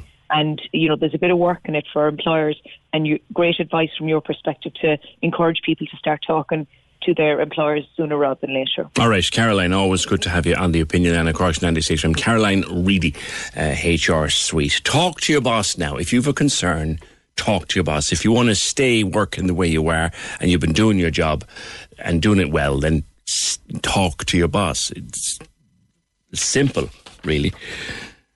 Come here. We've no we've no concerts. I, I drove past the Marquee site the other day and I had a little sad feeling come over me. Actually, what is that smell down there? There's a smell down there would knock a flipping buffalo down around that place, uh, particularly on a warm day. Anyway, that's just a by the by. But I was driving down that way to collect the umphla the other day, and I just was sad as I passed the old Marquee site that we've no music for another summer. And the same when I drive past Musgrave Park or Irish Independent Park. Sad that there's there's no gigs. I'm so looking forward to going to the Opera House, by the way, Saturday night, one of the pilot gigs. Uh, I'll be telling you all about that on Monday. But anyway, to replace live events, if you could ever do so, Cork's 96 FM's exclusive online station is back. The Back Garden Festival, streaming the biggest hits from your favourite festival stars. It's there now on the app with Harvey Norman and JBL, your specialist in sound this summer. On the app, you can listen or indeed go to 96fm.ie. Talking about the policies in the hospitals and double jabbed partners, and they can't get in still. Lisa, uh, don't say what hospital did, what this was, but you've called the opinion line uh, with something to say. Morning, Lisa. Morning. Yeah, it's hospital number one. I was booked in for a procedure. So two days before I went for the COVID test, and in the car park, uh, the nurse was telling me it was a completely different procedure, and there was a big, you know, deal in the car park. So she told me to have this procedure, I would have to go the day before. So I decided not to go to that particular hospital because number one, they didn't even have the procedure right. Do you mm-hmm. get me? Mm-hmm. So I got an appointment for a second hospital, and they called me yesterday and said, We'll see you two days before for your COVID test. And I said, Well, I'm fully vaccinated now. And they said, No, it's hospital policy. And I said, Well, the other hospital policy was the day before. Can you explain that to me? Mm. And she said, Well, it's hospital policy. End of. And Now, like, just, and I don't want to ask too personal a question. This is maternity related or not, is it? No, No, it's not, I can okay. say what it is. It was a gastroscopy. I can't even say the word. And according to hospital number one, I was having a completely different procedure, PJ. Yeah. You understand? So I was like, what is going on here? And you're double vaccinated, and I presume you have like I know hundreds of people now are getting their little card va- Yeah. um, laminated, and and you're carrying a little, and I'm so the little vaccinated. the yes. little card has no bearing on it. no. And you know what the sad part is? It's the, the nurses are on the front line. They're overwhelmed with COVID tests. They're not getting the proper procedures for patients. Mm. They're getting abused then because people are obviously upset because they can't understand. I'm here today for my COVID test. You told me come. Mm. But if it's this procedure, sorry, you have to come back tomorrow. It's just, Yeah. it's a nightmare. There's no communication from management. And again, you'd wonder staff. why you have to be tested anyway if you're vaccinated. Well, I did, and obviously, like you said, it's like factor fifty. You know, we have to still be careful and all this. Mm. But like my feeling on it is, I'm double vaccinated. The nurses have enough to be doing, you know, without having to to check To me for you. COVID. Yeah, two it. days before a procedure or one day before a procedure, depending on the particular hospital, which I don't understand. Well, I suppose each hospital will make its own decisions in that regard. I mean, we know that from the maternity. Each hospital is is making so- its own decision. This is my point. Like, obviously, the management are making the decisions. The pressure is being applied to the nurses Yeah. and the frontline staff. And obviously, we're not going to get a manager and eat the head off him because they have our wrong medical file for a Yes. procedure. It's the it's the poor old Um, nurse is getting is getting the brunt of it. and I'm, I'm devastated over them. I mean, I couldn't apologise enough to the nurse, but I was like, that is not the procedure I'm having done. Sorry, you know? Okay, okay. And I was like, I realise it's management. I know it's not your fault. Yeah. But I was just, I'm just so sick of the miscommunication and the yeah. chaos. Yeah, it's definitely it's, that's a bit off. All right, Lisa. Listen, thanks for the call. Thanks for the call. Appreciate it, uh, Lisa. Having a procedure, looking for having a procedure done, she, not a maternity related one. She's going to a hospital. She's double vaccinated, and yet she still has to get tested. Even the structure of the test, even the way, it's all a bit random. Thanks, Lisa. 1850 715 996. Let me read you, because I did say I would. Let me read you some of the stuff that I'm dealing with after the the Tony Holohan interview. Again, somebody else's interview that I replayed. So, and of course, uh, the idea that, and I did, I said it last night on Twitter and I stand over it. If you're one of these people that's going to boycott a, a pub that agrees to vaccination passes, well, then I'll go in and drink your pint. And I'm entitled to say that. And I believe it. I'm tough if you don't like it. What I'm dealing with this morning is the pandemic. Hello, Philip. You've 15,000 followers, PJ. 50 of them agree with you. That's the 50 who saw it, Philip, anyway. The pandemic, listen to this, lads, this is great. The pandemic has destroyed your career. You've lost all credibility. You've embarrassed yourself supporting the zero COVID loons. And now you're calling those who want to stand together with the unvaccinated pathetic. Go away. Go away.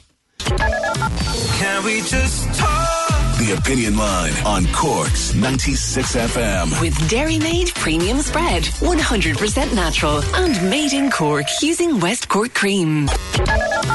Can we just talk? The Opinion Line with PJ Coogan Call us now, 1850 715 996. on Cork's 96 FM. By the way, on the whole restrictions thing and testing thing and whatever, and, and COVID and lockdowns and all that, uh, you know the way they always go on about, we had the longest and the hardest lockdown in the world, and we're still in lockdown. Do you know those fellas? Yeah. I have been talking to TikToker Supreme Miriam Mullins. Half the world is following her on TikTok and Insta. She's in South Africa at the moment. I caught up with her last night about it. You can hear that in the last hour. Lads, we've no idea what a lockdown is. We never had. So get that one out of your head. Hello, PJ. I can't understand some of your listeners' comments. You keep us well informed. Well, thank you. On the COVID procedures in hospital, I guess one of the reasons why you still kind of need to be tested if you've been double vaccinated is look, if you're double vaccinated, the truth is you can still be carrying the thing. You just won't get sick. This is the whole sunscreen argument. You just won't get sick, but you could be carrying it and you won't know. So it's they're, they're protecting the other patients. It's not a reflection on you. Fair point. But they could all have the same kind of procedure too. Is an even fairer point, and they could explain it better. Is a fairer point again. Uh, I was to have a procedure on Wednesday, and two days beforehand, I was told to get a COVID test. What happens if I get COVID Monday evening? It'll incubate and I'll be infectious. The whole thing is a joke. And then another caller, do people not realize they can still carry the virus even though they're vaccinated? It doesn't make us immune, just helps us to fight it better. I'm going for an operation myself. They told me I'd be tested every 72 hours. Just because I'm safe doesn't mean those I meet will be, which is again a fabulous point. 1850 715 996. We talked so many times about people, how brilliant it was to have pets in the house in the hardest days of lockdown. Um, and it was. And I said it here many, many times. You know, when it got dark and difficult and dull and dreary and, and hard and you're feeling a bit flat and a bit bleh, you know, there's nothing nicer than the company of your dog for an hour or two because they don't care. They just love to have you there. But there's a statistic has come through from the UK where an awful lot of people who got dogs during lockdown uh, are now giving them back because they're going back to work. And about 20% of dogs that were picked up and brought into homes during lockdown, some of them are trying to get rid of them. At home, other people are buying other dogs to mind the first one. Let us find out what's going on by joining the West Cork Animal Welfare Group and speaking with Tori. Tori, good morning. Good morning, PJ. Lovely to speak to you as always. And to thank you. us. We all, I think, appreciated and loved our animals a little more on the on the dark old days of lockdown. But now that it's coming to an end and people are going back to work, they're entitled to more respect than they're getting. Yes, absolutely. I mean, before I start, there will be some excellent owners out there who got pups and dogs during lockdown, and we'll look after them and we'll keep them forever. But there are also are other people who did get them just for the simple reason that they were home during this difficult time and working from home and kids at home. And as you said before, I totally agree. There's nothing like having a pet. And it really does lift the spirits, and the company of a dog is like nothing else really for people. Now, we, I think we haven't seen the worst of it at all as yet. I listened to your UK statistics. Um, we're obviously a smaller population, and people are still, if you think about it, PJ, working from home. Uh, the kids are at home for the summer, so I don't think we're going to see. And the, bear in mind too that the dogs are still quite young, so I don't think we're going to see the worst of it till the winter, and it will happen. Now we have had some lockdown pups and dogs in, and mo- funnily enough, mostly they're they're breeds, pure breed dogs. Um, and we have had them, and luckily enough, they've been very easy to home because we've got a long list of people and people we know, we know who want a specific breed or type of dog on our list. So they have been. We haven't we haven't even put them on the website or Facebook page. Um, we had a, um, a Cavachon which we did put up, and we must have got 400 applications. I, I can And see why dog. they're the most wonderful little dogs. I have yes, one. they are. Yes, they are. And and and if you go anywhere, I'm sure you've noticed it in Cork and the markets here. I do Skibbereen Market and everything, um, and Schull Market, and you'll see the amount of puppies around at the moment. And as you said, sometimes people are getting two puppies. Um, now, I always, or we would always advise as a rescue to get one pup, settle it, get it uh, trained somewhat. Because if you've got two unruly children, it's a lot more work than one unruly child. So, And they will mind each other. They, then and they will look after Company. one another. You know, Yeah. dogs are a pack animal. Mm. It They doesn't matter if they're not the same breed. They, they will mind one another. Oh, and they- absolutely. No, no, no. And I mean, we will always advocate uh, adopt, don't shop in every single case because literally there are breeders out there and there are some registered breeders and people should really look into where they're buying pups. But there are breeders out there pumping out pups. Mm. And these little Cavachons are just kept, and these little King Charles and all these little dogs are kept. Mm. They're kept very in very small surrounds and mm. literally bred and bred for all their lives. Yeah, it's terrible. And particularly, particularly the Cavaliers. I've had four or Oh, five yes. Cavaliers. Yes. Most adorable little dog, most Oh, perfect are. children's dog. But they're bred in some awful cruelty. They are, and they're being um, interbred. If you think about it, a- original a Cavalier originally would be four or five breeds when they would have been first developed. Mm. Now they're being bred with each other, so therefore. Um, these brachycephalic dogs with the very small noses are finding it harder and harder to breed. Pugs, French bulldogs. If you compare in 1900s a Cavalier or a pug to what they look like now, they bear z- zero resemblance. They do. They do. Even the, the, the, the little, and, and as they get smaller, the noses Yes. get tighter, and I've seen them around, and it's terrible to see that Terrible. happening. So, are you guys being inundated then with, with pedigrees being given back because people can't handle them? Not particularly inundated, but we have got some. Um, and literally, people have got them with very small children, babies even. And it hasn't, I mean, a German Shepherd with babies or a Collie with babies. And they're high energy dogs and mm. they need miles and miles. I say to people, are you prepared to walk this dog five to ten miles a day? And they thought they could just have it with the kids and it'd be great fun and we'd all have, have a great time. But it will happen where where these where it will get worse. It's going to get worse. We're still we're still in the early enough days, really, PJ. Mm. It, it's time now. Will tell. And also, uh, if anybody out there is looking for a career and loves animals, please consider becoming a behaviourist because there's not enough behaviourists out there. And also, I, I also say to people, contact a behaviourist to try and get help before it's too late because I get messages all the time, oh, well, he's snapping, he's doing this, she's doing that at the kids or he's jumping up. And how long has it been going on? Oh, six, eight months. By which time the, It's the habit now. behaviour, yes, is ingrained. And it's much more, there's no such thing as a bad dog it's it's 99.9% owners who really don't understand the breed. And I really encourage people to do research.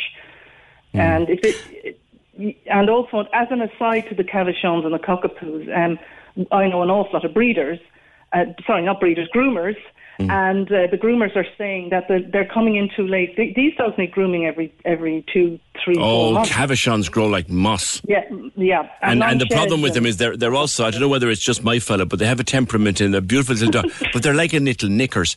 They they run in under the table when they hear the razor coming. Oh, absolutely, yes. Well, that's where, and, and another thing is, if you get a pup, bring it to the groomers when it's only a small, tiny pup. Yeah. Let the groomer pet it and brush it. If, if it's if it's a year old and you're taking it for the first time to a groomer, it's going to be absolutely terrified. Mm, It'll be a ball of nuts anyway if it's a year old. But well, it's like a shell. I don't know if you've ever seen a picture of a lot of the groomers literally have to just shave them, Yeah. and it's like a sheep in Yeah. the end. Yeah, So it does uh, become. These are the things that people don't take into account when they're taking in a dog. Are people dealing with working dogs at all now, Tori? Like greyhounds, lurchers. Uh, I had a collie for years, beautiful dog. You know, so actually, the greyhounds. I didn't realise that they're lazy buggers. They don't need half the exercise you would think. But are, are they are they as popular? No, no. I mean, greyhounds need a good run in the morning, good run in the evening, and they love the couch and they love their cuddles, and they're they're brilliant pets. Absolutely, we've got five at the moment. um, four ex racers and one that didn't even make was bred for racing, but didn't even. Yeah, five at the moment, and there's zero interest really, very very little. Uh, we- did have interest in one, but that fell through. And lurchers, not uh, lurchers, not so much at the moment, but we do get them in. And collies, we've got a nine-year-old, beautiful nine-year-old collie. His owner died, um, called Patch. At the moment, absolutely zero interest. Can collies be difficult because they do bond very tightly with the owner? Oh, they do, and they make great pets. And there's some wonderful people out there. We have um, a friend of ours, Louise, in Cork, and she's got um, two, three collies, two of them from us. And she's absolutely wonderful with them. She understands the breed, she takes them running, and they make wonderful pets as long as it's a, very active home. I mean, you can't really attach a collie to a pram because it's just not going to work. They'll go off down the road with the pram Exactly. after them. You see the pram flying in the air. But we wish we wish we did get more interest in the bigger dogs. But to be honest, PJ, it's all small and fluffy and um, Yeah, and and getting back to the breeding of it, they're, they're breeding them now, and I, I I cringe when I see it. They're breeding them smaller and smaller and smaller Yes. and smaller. Yes. That Yes. can't be natural, Tori. yes, no, not at all. It's it's these teacup this and teacup that, and these are tiny this and these are t- and they're getting tinier and tinier. A lot of the time, those mothers can't even have those pups. They they end up in serious trouble. Sometimes they, they don't even survive. Cesareans. It's it's just appalling. It's awful. But it is driven by demand, and if people uh, stop wanting these dogs and never ever meet anyone in a lay-by or a car park to, to take a pup, you need to know exactly where your pup. You need to see the parents. I confess I did that once, I and know. we were You said that to haunted lucky. before. We were haunted lucky because little Bella is just a beautiful little dog. Mhm, but mhm. you know, I kind of think we were crazy, we were Mm. daft, we were lucky. She's eight and in great lucky. health, but You're lucky. you know, And uh, yes, and they can have terrible um, health conditions, and also the um, the vaccination certs can be forged. Oh, yeah. And how many cases have I seen of pups with parvovirus and they die? And everybody ends upset. There's a I thought Parvo was gone. Tori, is it still Oh, out no. there? Oh, absolutely. Parvovirus is very prevalent, yes. We have to be extremely careful in the rescues. I mean, we power wash and disinfect every single day because if we get in unvaccinated pups, um, it's a huge danger. Yes, oh, parvo is very much out there, and there's a lot of cases of pups bought from puppy I didn't know that. I thought Parvo was under control through vaccination. No, no, because you see, the mother, if the mothers and the, the parents are, are not vaccinated, it can actually come out then in the pup. I see.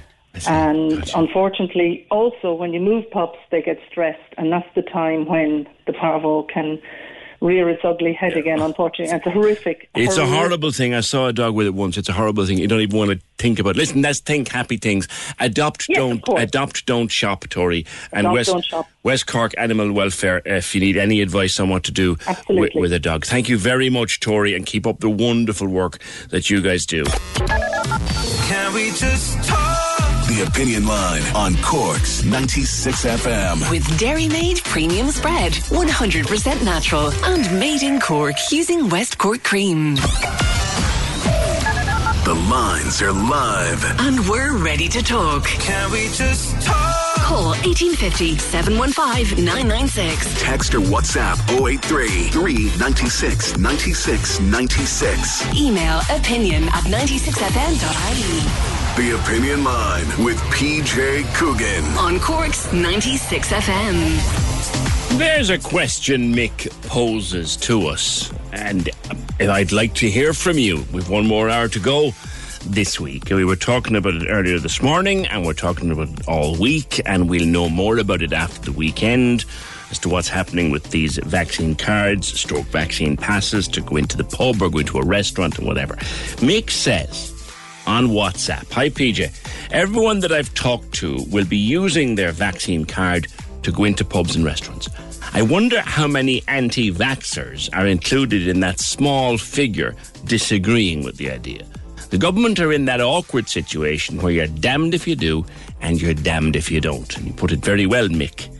So let's throw it out there uh, without comment or without, you know, without much big discussion. We'll all be getting one. Anyone who's got a, a double vaccination and is through their vaccination now will be getting this pass either in the post or by email. And the idea is, as far as we know, this pass will get you into the pub or the restaurant after a given date. Will you use it? You'll have it, it'll come to you if you've been double vaccinated. Will you use it? Yes or no? Simple. 083 396 96 96. I'll come back to uh, COVID. Again, uh, we were talking to uh, Miriam Mullins, TikToker Supreme, in South Africa. Talking to her last night. She was in a very precarious situation, actually. She'd broken curfew. Yes, curfew. Something we never had to deal with here. In the longest lockdown of all time, we never had to deal with a curfew. So I uh, caught up with her last night in mid curfew and she'd tell you what a real lockdown is like in South Africa. She's there. She's there at the moment. I'll let you hear that one in a wee while. Just as well with Dublin Bay South, again, political geeks, they are out there. Uh, uh, uh, it's going to be an interesting one, actually, in Dublin Bay South. The top three, with 40% of the boxers tallied in Dublin Bay South. Lynn Boylan of Sinn Féin has 25.5% of the vote. Uh, James Geoghegan of Fine Gael has climbed into second place on 24.3, but Ivana, Bac- Ivana Bacik of Labour is just behind him, uh, 24 points, uh, percentage points. And then the rest of them down the page are just falling apart. The Fianna Fáil candidate there has 3.9% of the vote. Real collapse for, for Fianna Fáil. So Dublin Bay South, that, that seat vacated by Eoghan Murphy uh, the former housing minister. It's between Sinn Féin, Fine Gael, and the Labour Party to see who'll take that seat. The tallies were predicting as you go down the page that they could see Geoghegan going out before Bacik and Boylan and that he would elect Bacik, but there's a long way away to go from that yet. Long way to go. 1857 15996. Before I do any more, though, I want to talk about Black Pudding for a few minutes. Yes, black pudding and the history thereof and the making thereof. Because we all ate it. Tis on the, the plate at least on a Sunday.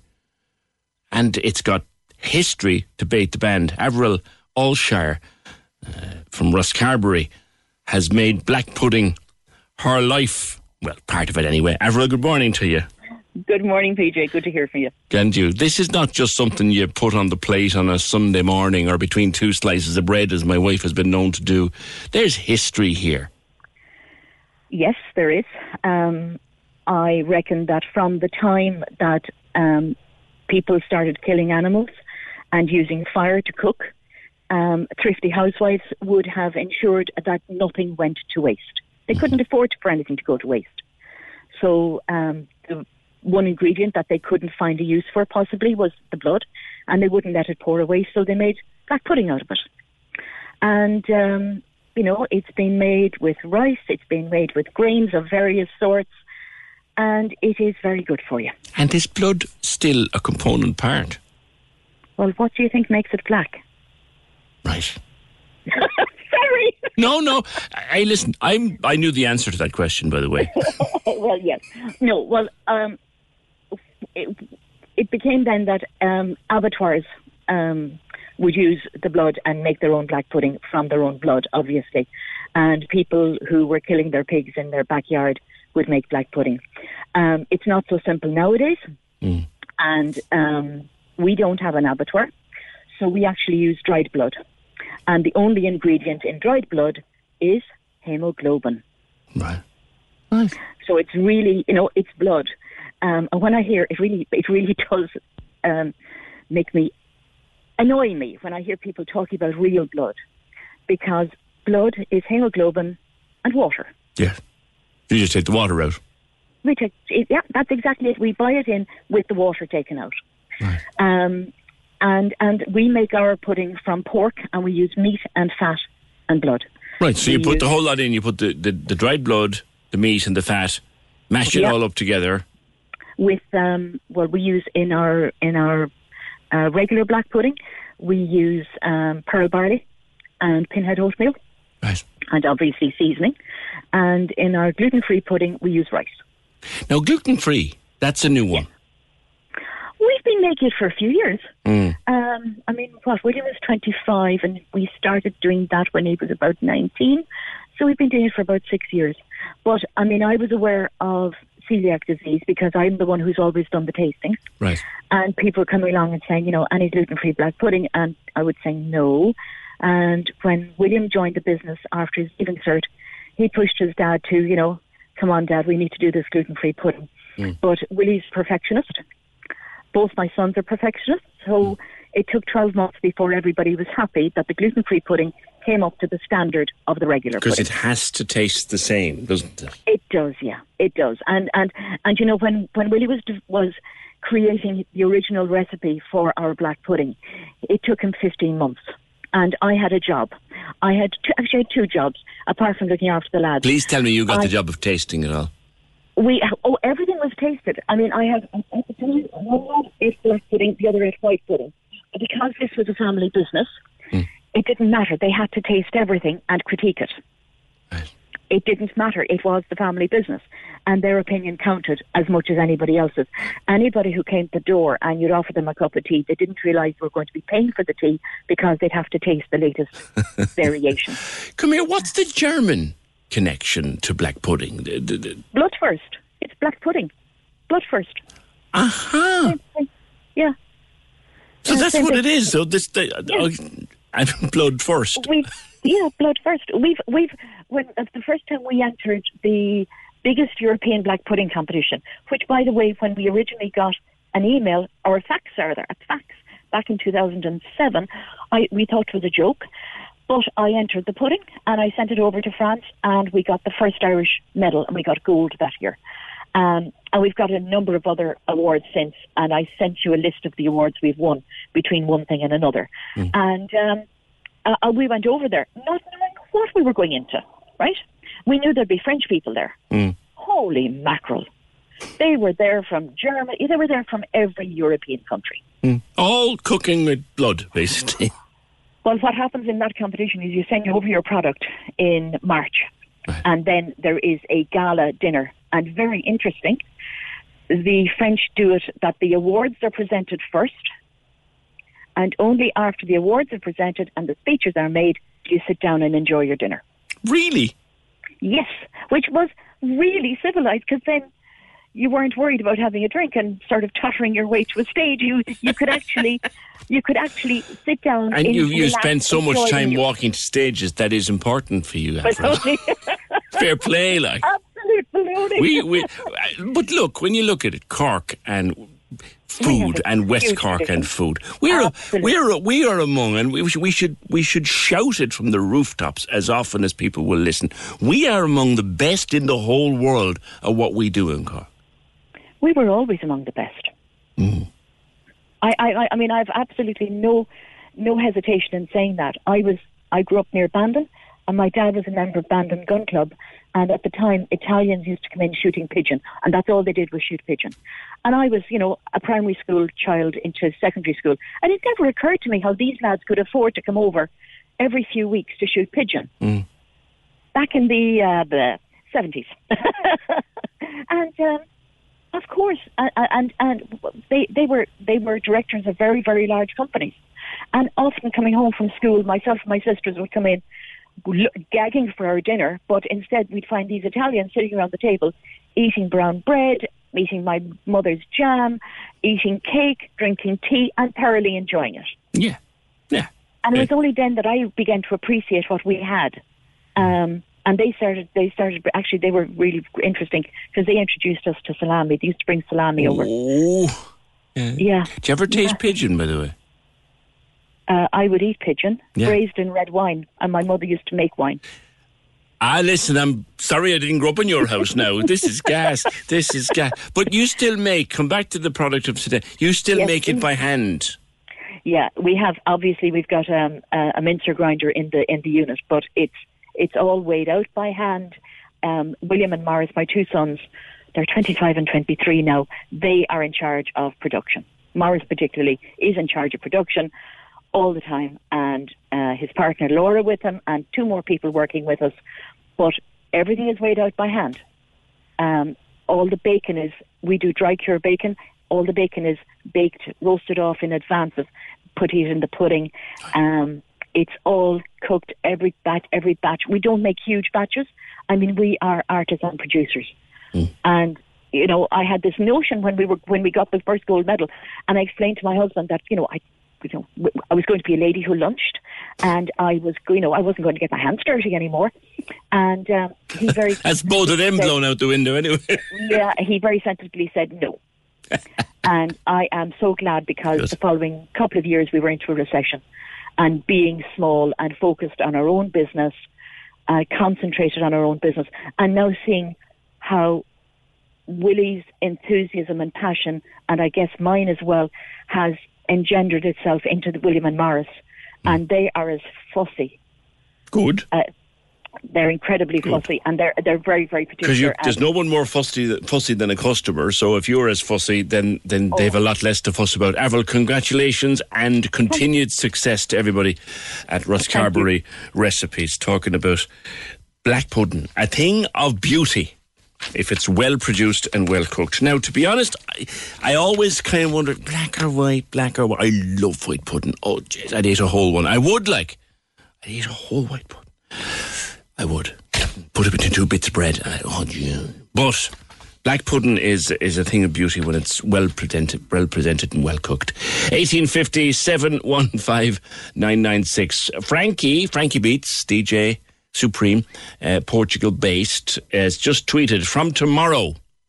You will need to show your vaccine certificate to enter a restaurant in Portugal or to stay in a hotel in Portugal. I am assuming, Frankie, that as I know he listens sometime over there, I'm presuming that this is the European vaccine cert that you can now get and fly with.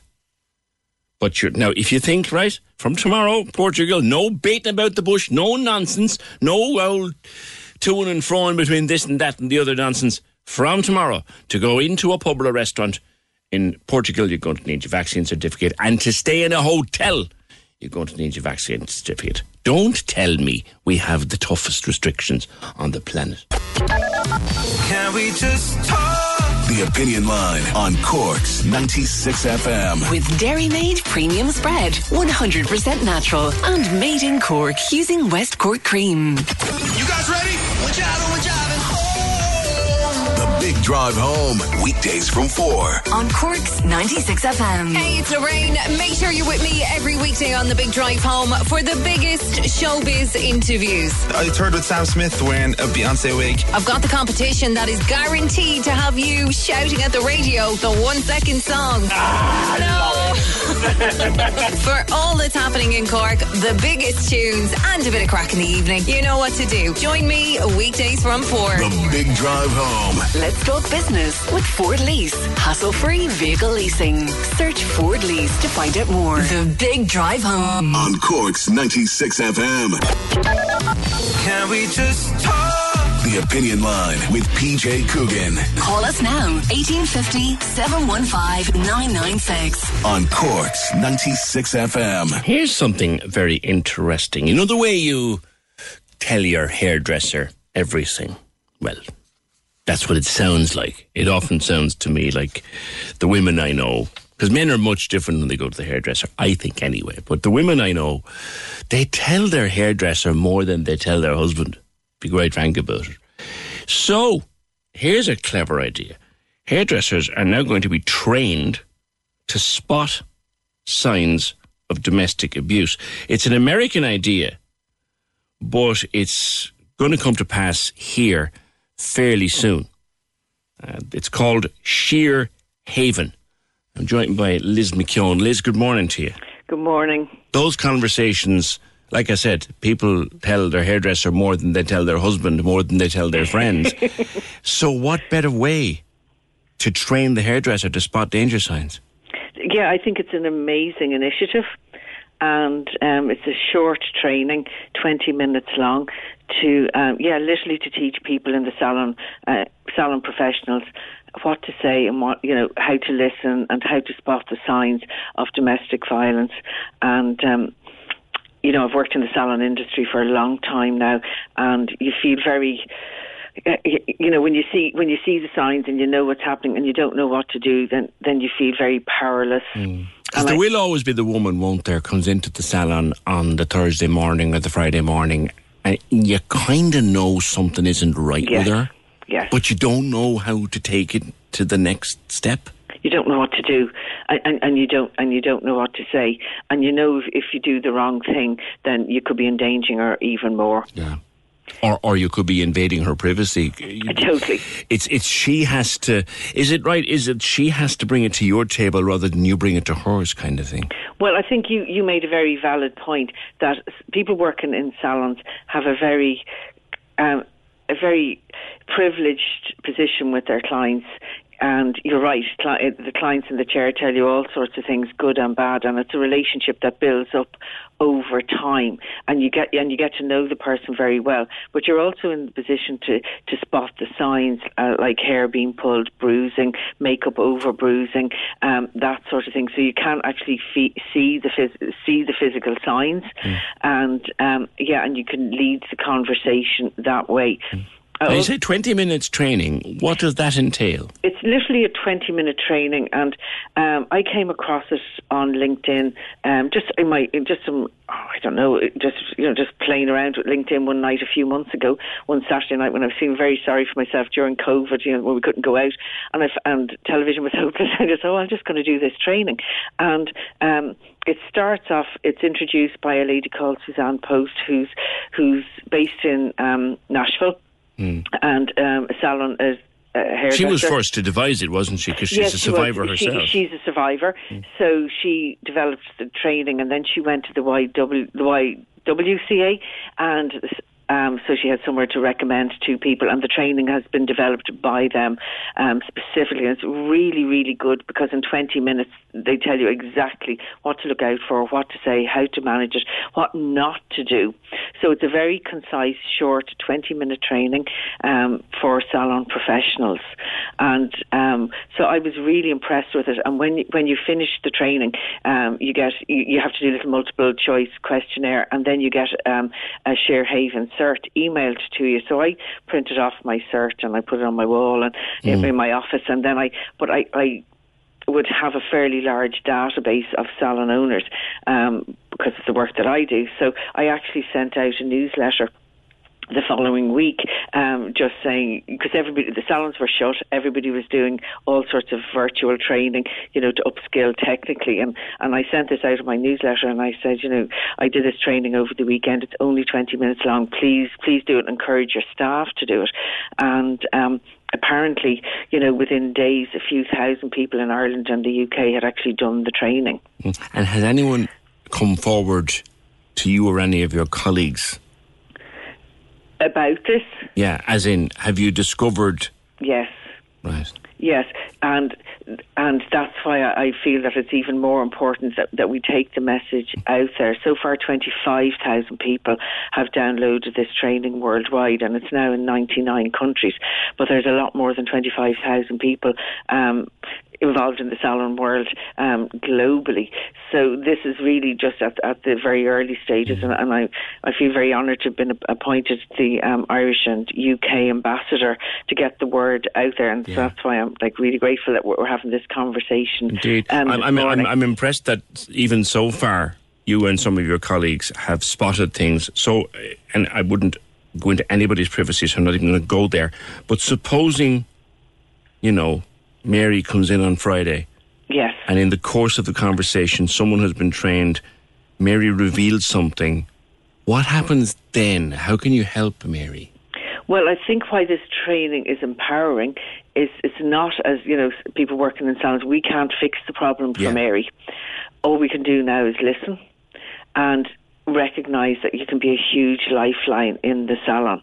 And we have connected up with, with Women's Aid, so we can give out the number for Women's. You know, we, we, it's part of the training that you have the details, and if Mary needs needs somewhere to go, that we can say, look, here, here's here's the um, here's the resources.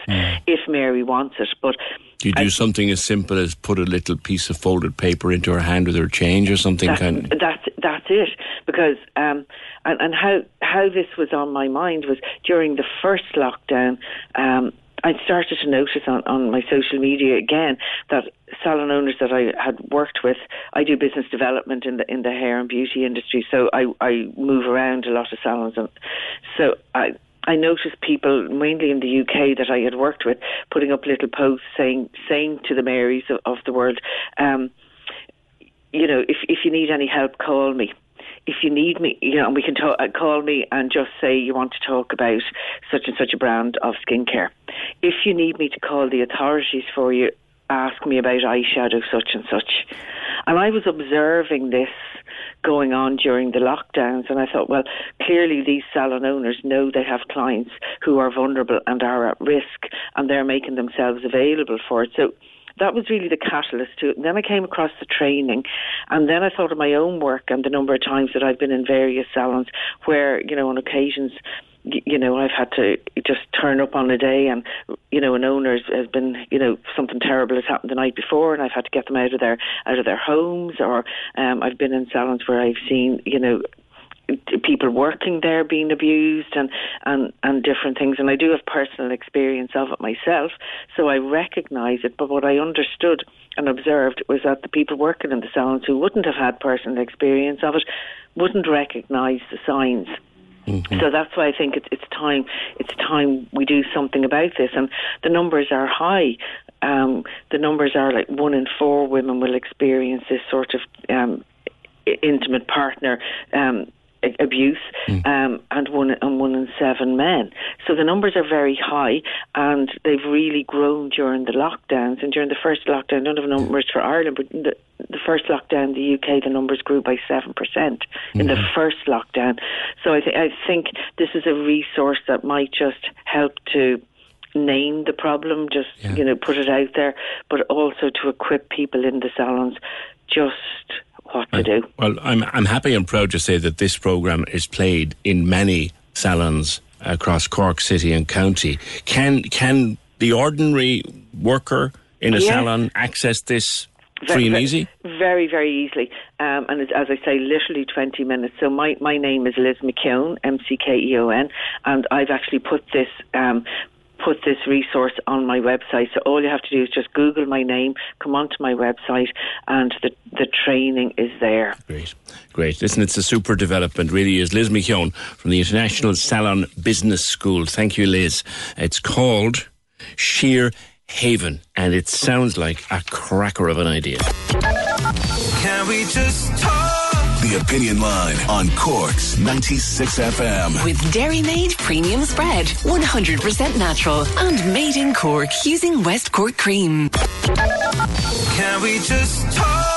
The Opinion Line with PJ Coogan Text or WhatsApp now 083 396 96 96. on Cork's 96 FM. Yeah, just for the political geeks, another brief update from the Dublin Bay South by election. They had just put up their 50% of the tally done now.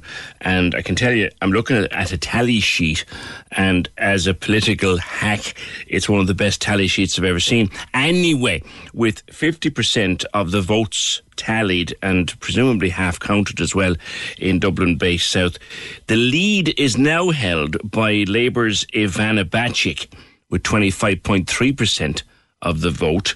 Uh, second place is Fine Gael's uh, James Geoghegan at 25%, and Lynn Boylan of Sinn Féin, who led for a while, is coming in on 23.4%. Everybody else in that field is a total also ran, including, this won't go well for me, home Martin, the Fianna Fáil candidate Conroy has 4% of the vote in Dublin Bay South. That'll play off, play out over the next few hours.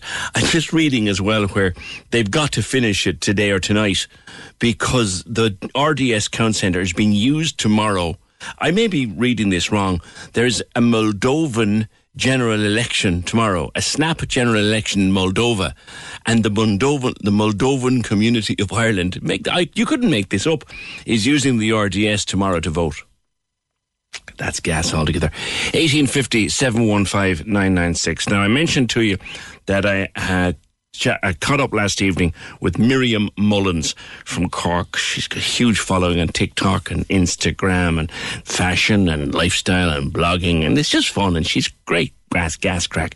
But she's in South Africa at the moment, and we said we'd have a little chat with her about you know South Africa and COVID and why she's there and what she's at and everything else, and and believe it or not, the Lions tour, which looks like being a complete shambles because of COVID nineteen.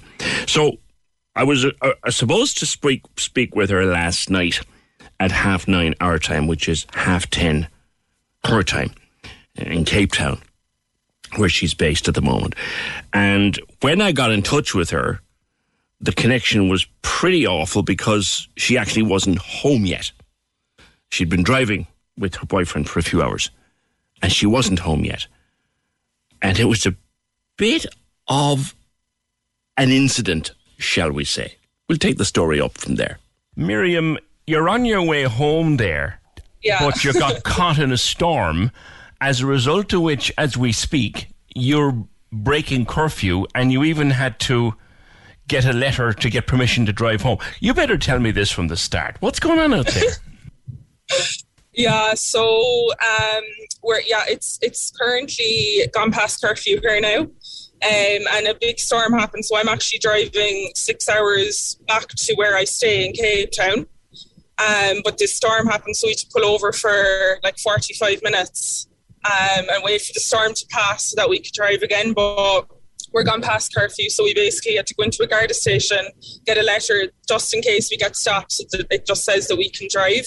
Right. It's just pretty strict here now at the moment with the the restrictions. So you've now carrying a letter to allow you break curfew, so you can just go home. I mean, we some people thought it was yeah. it was difficult here, but like.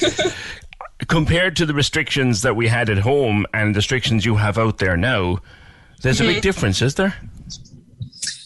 There, there is and there isn't. I mean, the, there is in the sense that there's different restrictions here than there what there is at home. So, for example, here uh, they've completely banned the selling of alcohol.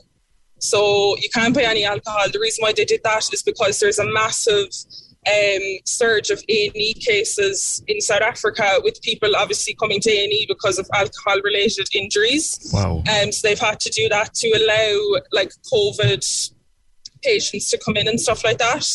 Um, because the cases did surge here a lot there last week. So I'm here now almost a month.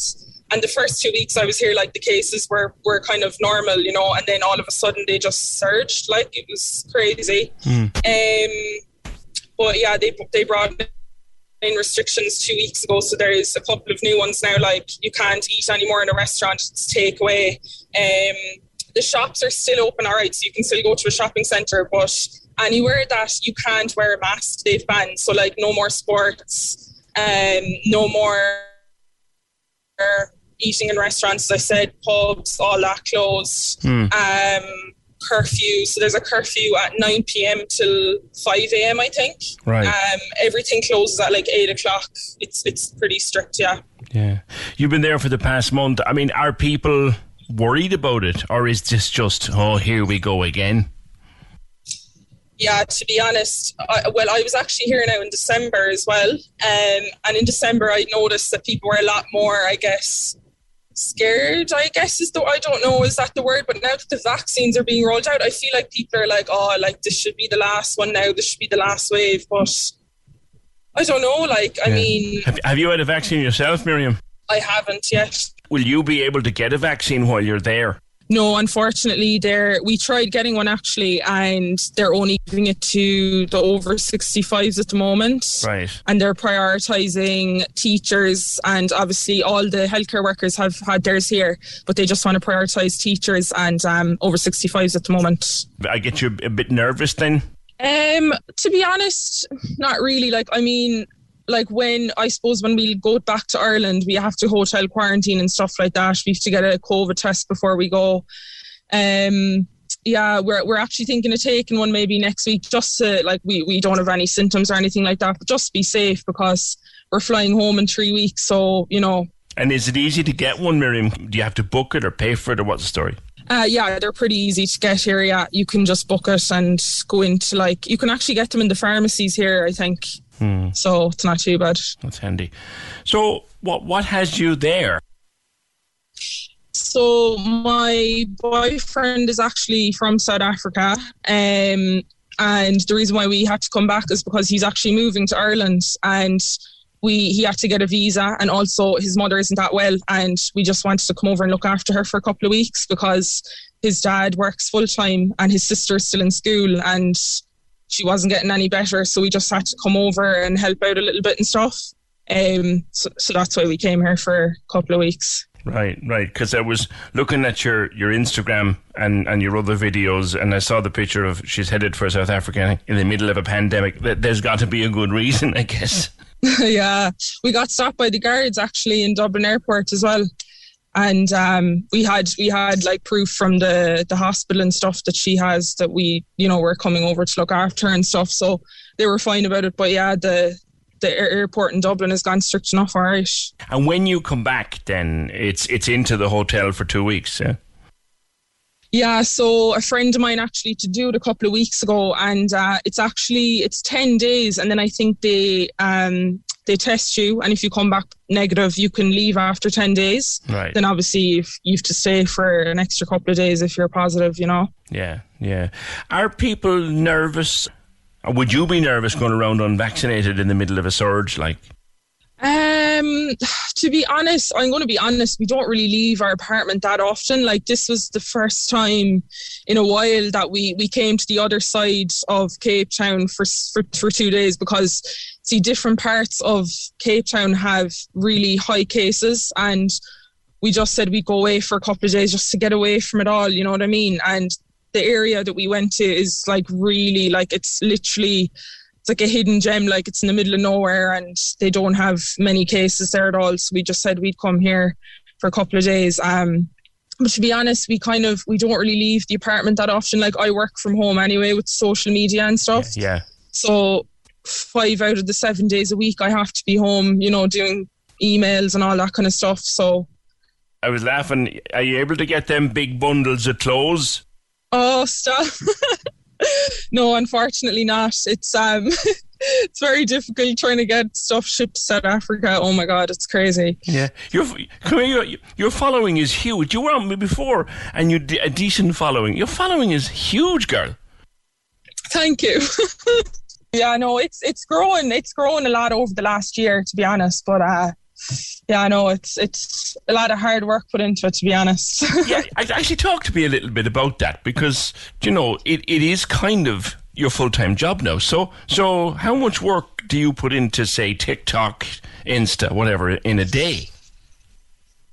uh, in a day I put in okay altogether it's honestly like I try and do like a nine to five kind of thing like to be honest it's the the brainstorming I find like when I first started doing TikTok I had so many ideas and all that but there's some days I have so much inspiration and other days I'm like oh my god I've no idea what to do Hmm. but um I think it's just sitting down and seeing what does like I just sit down some days and I see what's done well for me in the past and kind of just branch out on it a bit, you know what I mean? And Yeah. like kind of keeping with like back to school season now is coming up. So like do back to school videos, things like that, you know? Yeah, you're planning ahead all the time.